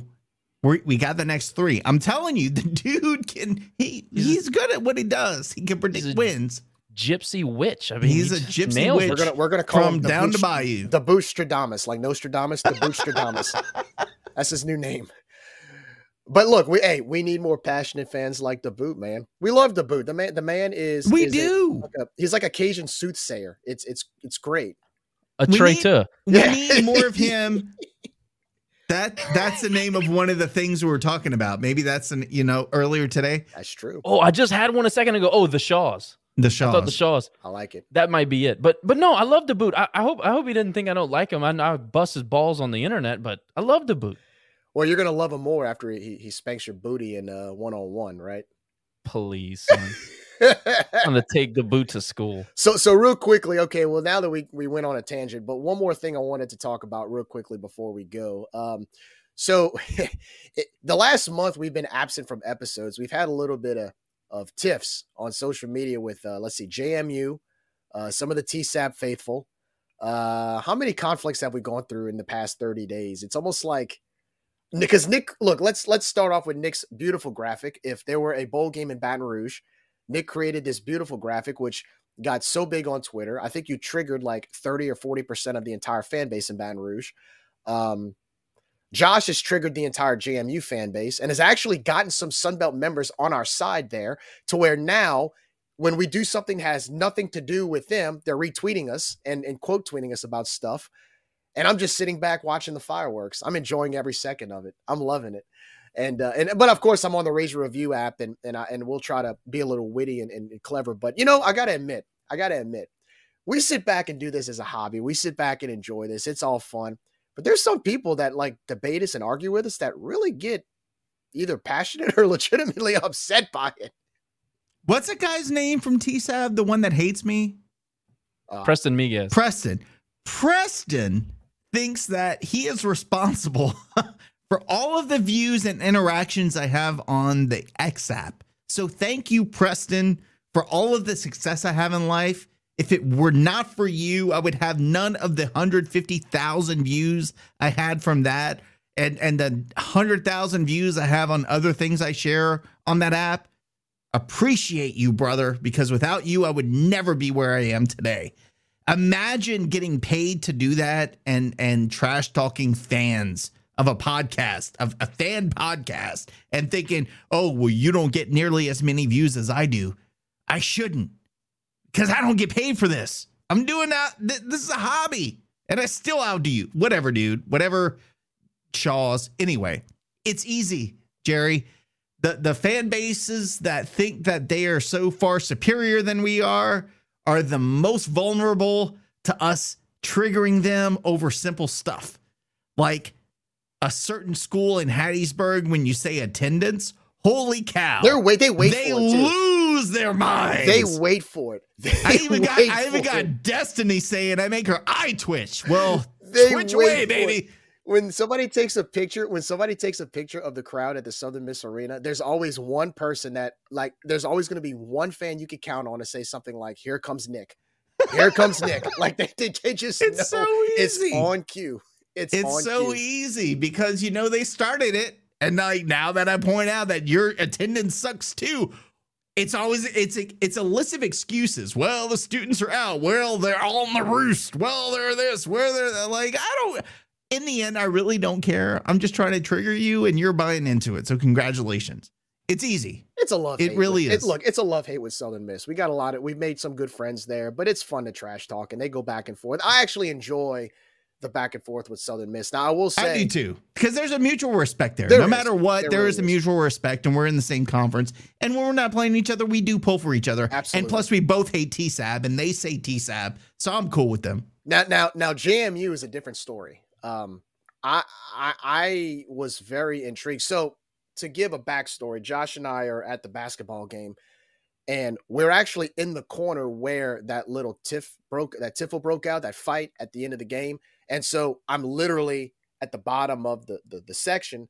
So I said, Josh, dude, I got to film this. He goes, Yeah, go ahead and film it. So I'm filming it, and it's about 30 or 40 seconds, and as I'm like, well, look, I'm gonna I'm gonna tweet this out. I'm gonna put it all over social media, and I know it's gonna create drama, so why not? Well, then all of a sudden, there's a few JMU fans that are calling us trashy people and calling us names, and I'm thinking, what? You think the players for JMU just sat by and didn't do anything? And They're oh, the Cajuns are sore losers, and always the Cajuns starting something. When we find out from witnesses that were literally by the court that it was a JMU guy who wasn't even dressed out apparently got into the face of one of our assistant coaches. And then that starts going back and forth. And then, of course, they were bragging about how they ended our streak. Well, then JMU goes to Hattiesburg, gets beat by double digits. So Josh definitely used the bookmark uh, button on Twitter. And I think he probably quote tweeted at least 30 to 40. I think I counted like over 30 quote tweets that that man had after the loss to JMU. So I think uh, Man About Town is officially public enemy number one of the entire JMU fan base. Josh, explain yourself. they earned every second of it. I mean, first of all, they caught me on a night where I didn't. I was sitting on the couch watching football. I think is what it was, and I was just like, you know what? I'm going to remember all this because this team is average. This is not. We should have beaten them. I mean, honestly, with with a couple of different calls, uh, specifically against Julien throughout that game, we would have beaten that team. And I thought they were fraudulent, so I'd let their fan base know it because they were running their mouths on on Twitter. So I just told them that they were all frauds, and I'd be I'd be coming back to remind them. And sure enough, they went to South out uh, to uh, Southern Miss and lost, and then they went to App and lost. And I just reminded them that they didn't lose that, they didn't win that day, and I reminded them what I thought of them as a fan base and people as individuals. And I mean, uh, excuse my French, they're the bitchiest bunch of people that we've ever come across in this. Okay, conference. first of all, can I can I say this before you go on? They're Liberty fans, but with better education. That's why they hate each other. They're literally the same.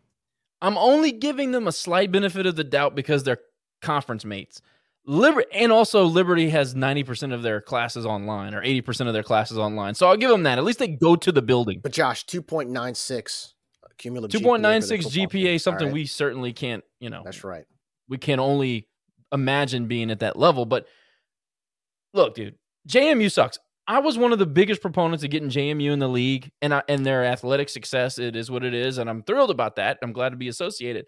But the people that are are their mouthpieces on the social accounts and and those fans, the worst. They they make Southern Miss look like I feel bad for Southern Miss compared to what it's embarrassing what they say. And the thing is, is the trash talk is not even it's not fun. It's not clever. It's not creative it's boring. It's it's the same old repetitive Twitter. I'm gonna copy this guy and then act like it's my own. Like it's that. FCS. It, was, it's it wasn't even. It's That's FCS level trash talk. It's embarrassing. Like you didn't. You came to a you came to a gunfight with a toothpick. It was it was embarrassed. I, I, I was trying to have fun with these people and I just walked away feeling sorry for them. But but anyway, uh, I, I I am I love sports hate. We don't have enough sports hate in this country. I'm glad that the Sun Belt is developing some sports hatred. Like App State, it's it's it's respectful. You know what I mean? And, and we don't really hate each other. We it's a rivalry, but it's it's kind of like almost too respectful. It's like let's have a respect off. You know, like it's too much. And then and then Texas State has been so bad for so long, you don't even think of them. South Alabama, I mean, outside of baseball, do you really even? It used to be basketball and baseball. Now it's like, eh, they suck. You know, I don't know, man. I'm glad to have another rivalry. I, I know they're in the East, but they just are the worst. They they they cry when they win. They're the best thing there ever was. They invented football. They invented it. How did football get played before this? When they lose, oh well, it's because of you know the legislature in Virginia, and it's it's it's every other damn thing. There's an excuse every time they lose, and there's a you know they're the best thing that ever happened when they win. So I just I wanted to let them know that they need to come back down to reality. And shout out to Nick. Nick called it way before anybody else. He was sick of the petitions and the petitions about the petitions. He was sick about it way before anybody else started calling him out. Um, so Nick called it. But you know, it was time that they got put in their place and they all hate man about town. I can tell you that. Well, that, that's the thing. So so Nick, I remember you were talking about this back in like October, November when JMU was trying to get the petitions to go to the bowl game. And it was to the point where like they were not only trying to get petitions through the bowl game, but they were getting like their attorney general to join in. I think the governor or lieutenant governor was joining in, and oh yeah, they got, they got denied every time. And then they finally get to the bowl game, and then they lose. And and and you know, for me, it was more along the lines of, look, I, I supported that. I actually supported them. Let them in a bowl game. I know the rules. The rules are terrible. They're gonna have to change the rules if you know for the transitional stuff. To, but but they still got in. But then after the basketball game, the way some of their fans were talking, I'm like, I like almost felt betrayed. I'm like, I'm trying to help you. I'm supporting you guys making a bowl game, and then you call They're us burning bridges with everybody. You call That's us trash. You call our like you call our players trash when one of your players started it. Like you had one of their me? podcasts saying that they belonged in the ACC and they, you know, this trash conference, this and that, and because we wouldn't support them appealing for a 55th time to the NCAA to tell them no, they can't go to freaking playoff or bowl game. Like it was just getting beyond ridiculous. But Nick they got their bowl game, They and instead of being happy about it, they lose, and then they just withdraw the suit. Oh, there oh, were- never mind. No, no, no. Forget about it. It was before that. They lost. It's when they lost to App State. When oh they yeah, lost when to they App lost State, App State in the in the not a championship game. peep. It was all Yeah. gone. They withdrew the lawsuit. Then I had an idiot fan try to tell me, "Oh, we had nothing to do with that lawsuit." Dude, Bruh. your name is on the petition. Like, We all saw it. It- these people look. They live in an uh, alternate universe. And then they Uh, didn't realize the stupidity and the fact that the politicians that were doing all of this were doing it for votes. Like Yes, they didn't care about JMU. They were Right. just doing it for votes because they had a loud voice and they were going to make you happy and they were going to get your vote. They were too dumb to realize that. So they're supposed to be the Harvard of the Sun Belt. They're not very smart, we find out. They got used by politicians. They bitched and complained their way into every Sun Belt conference fan base hating their guts. And then they want to get mad at me? I was right. But they'll be in the ACC soon enough, so don't worry about it, Josh. They invented football. They're P4, they're P2. They're P1. They invented the power conferences They're too. Tupac. They're t- Look, I- I'll just say this, right? It's almost to the point where, like you said, hate eh, sports hate is fun. It makes it fun. It creates narratives. It makes it exciting going into the matchups. Sometimes it's a little bit of overkill. I do find that some of the stuff they were talking about was a little bit of overkill. Um, but man, it elevated the so way, quickly. I gotta call you out on something because you were just saying I'm just sitting back watching, dude. You're texting us the tweets, Oh, I being am. like, "Look what they said," triggering us to be like, "Oh no, mf'er, let me show you." Yeah, Get 'em, so man. you're not just sitting back, going, "Oh, I'm not doing anything." Nah, you're starting all of this. You're just in the background starting it. I just want to clear sit- that up. I we're just out love, here doing the heavy lifting. I just love the fireworks because of the fact that I know because I'm just waiting for one of you to just because here's the thing about one like both of y'all. What cracks me up is like Nick, you post the the the bowl game in Baton Rouge. You post one little graphic and it got like what is it like three hundred thousand views or something. and for those out there that are wondering, the embezzlement bowl. Yeah. The embezzlement bowl, but thanks to Preston, I got 300,000 views. If it weren't for him, we'd be nowhere, man. Look, this is why I, it's And because you know what's a shame? Normally he would reach out to smaller podcasts like us for help because in fact he is a big deal, folks. look guys this podcast we have electricity to allow to run this podcast because of him okay so just y'all better y'all better y'all better recognize and appreciate okay well that was fun. It was a good way to get back into 2024 guys i had a blast. I know you guys had a blast. We'll be back really soon. We got some basketball coming up baseball softball on the way. Got lots more to talk about. Josh let the secret out the bag. We expect to get kendall rogers in the next few weeks right? Talk a little bit about that josh. Well, he's on the schedule, so uh, expect uh, first week of February to hear from Kendall. We weren't able to connect last year because all kind of things happened, but they were launching a new situation with D1, and I waited too long, so that's on me. But uh, we'll we'll get a full full scale interview like we have in the past with Kendall uh, before. I, I mean, I expect it in the first week of February. Very good. Well, I think that's going to do it for tonight, guys. We actually stayed, again, we had a lot of stuff to make up for, so we stayed a little bit over time, but all good to catch up with all of you. Good to catch up with you guys. Um, if you like what we do, please like, subscribe. Oh, Josh, you want to say something? Okay, Just parting shots, real quick. I was honored to join Dom and TJ on the Sunbelt Syndicate. Uh, they're Yes. doing a big Sunbelt show tonight with all the different podcasts and all the different fans. Going to be something that you guys want to check out. We were involved in 14 others, I believe. So that uh, I want to give a huge shout out to Tiny Island for making this custom shirt. They're Love not it. for sale. They're only for me.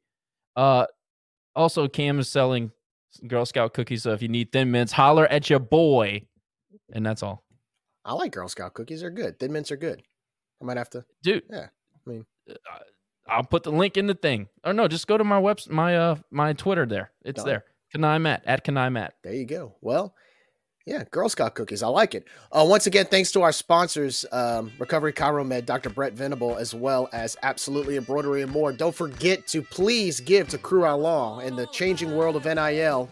Louisiana has one too. Got to help keep our student athletes happy. Uh, again, give to NIL anywhere from 20 bucks to 20,000. It's it's all good.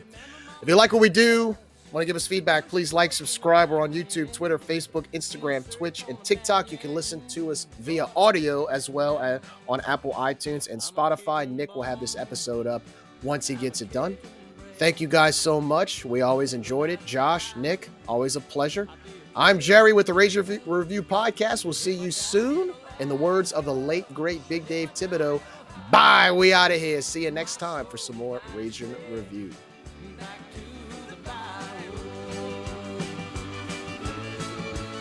We went to church every Sunday. We had a friend picking preacher man. The kids joked about the preacher man. Cause we thought he wore a dress. After church we have a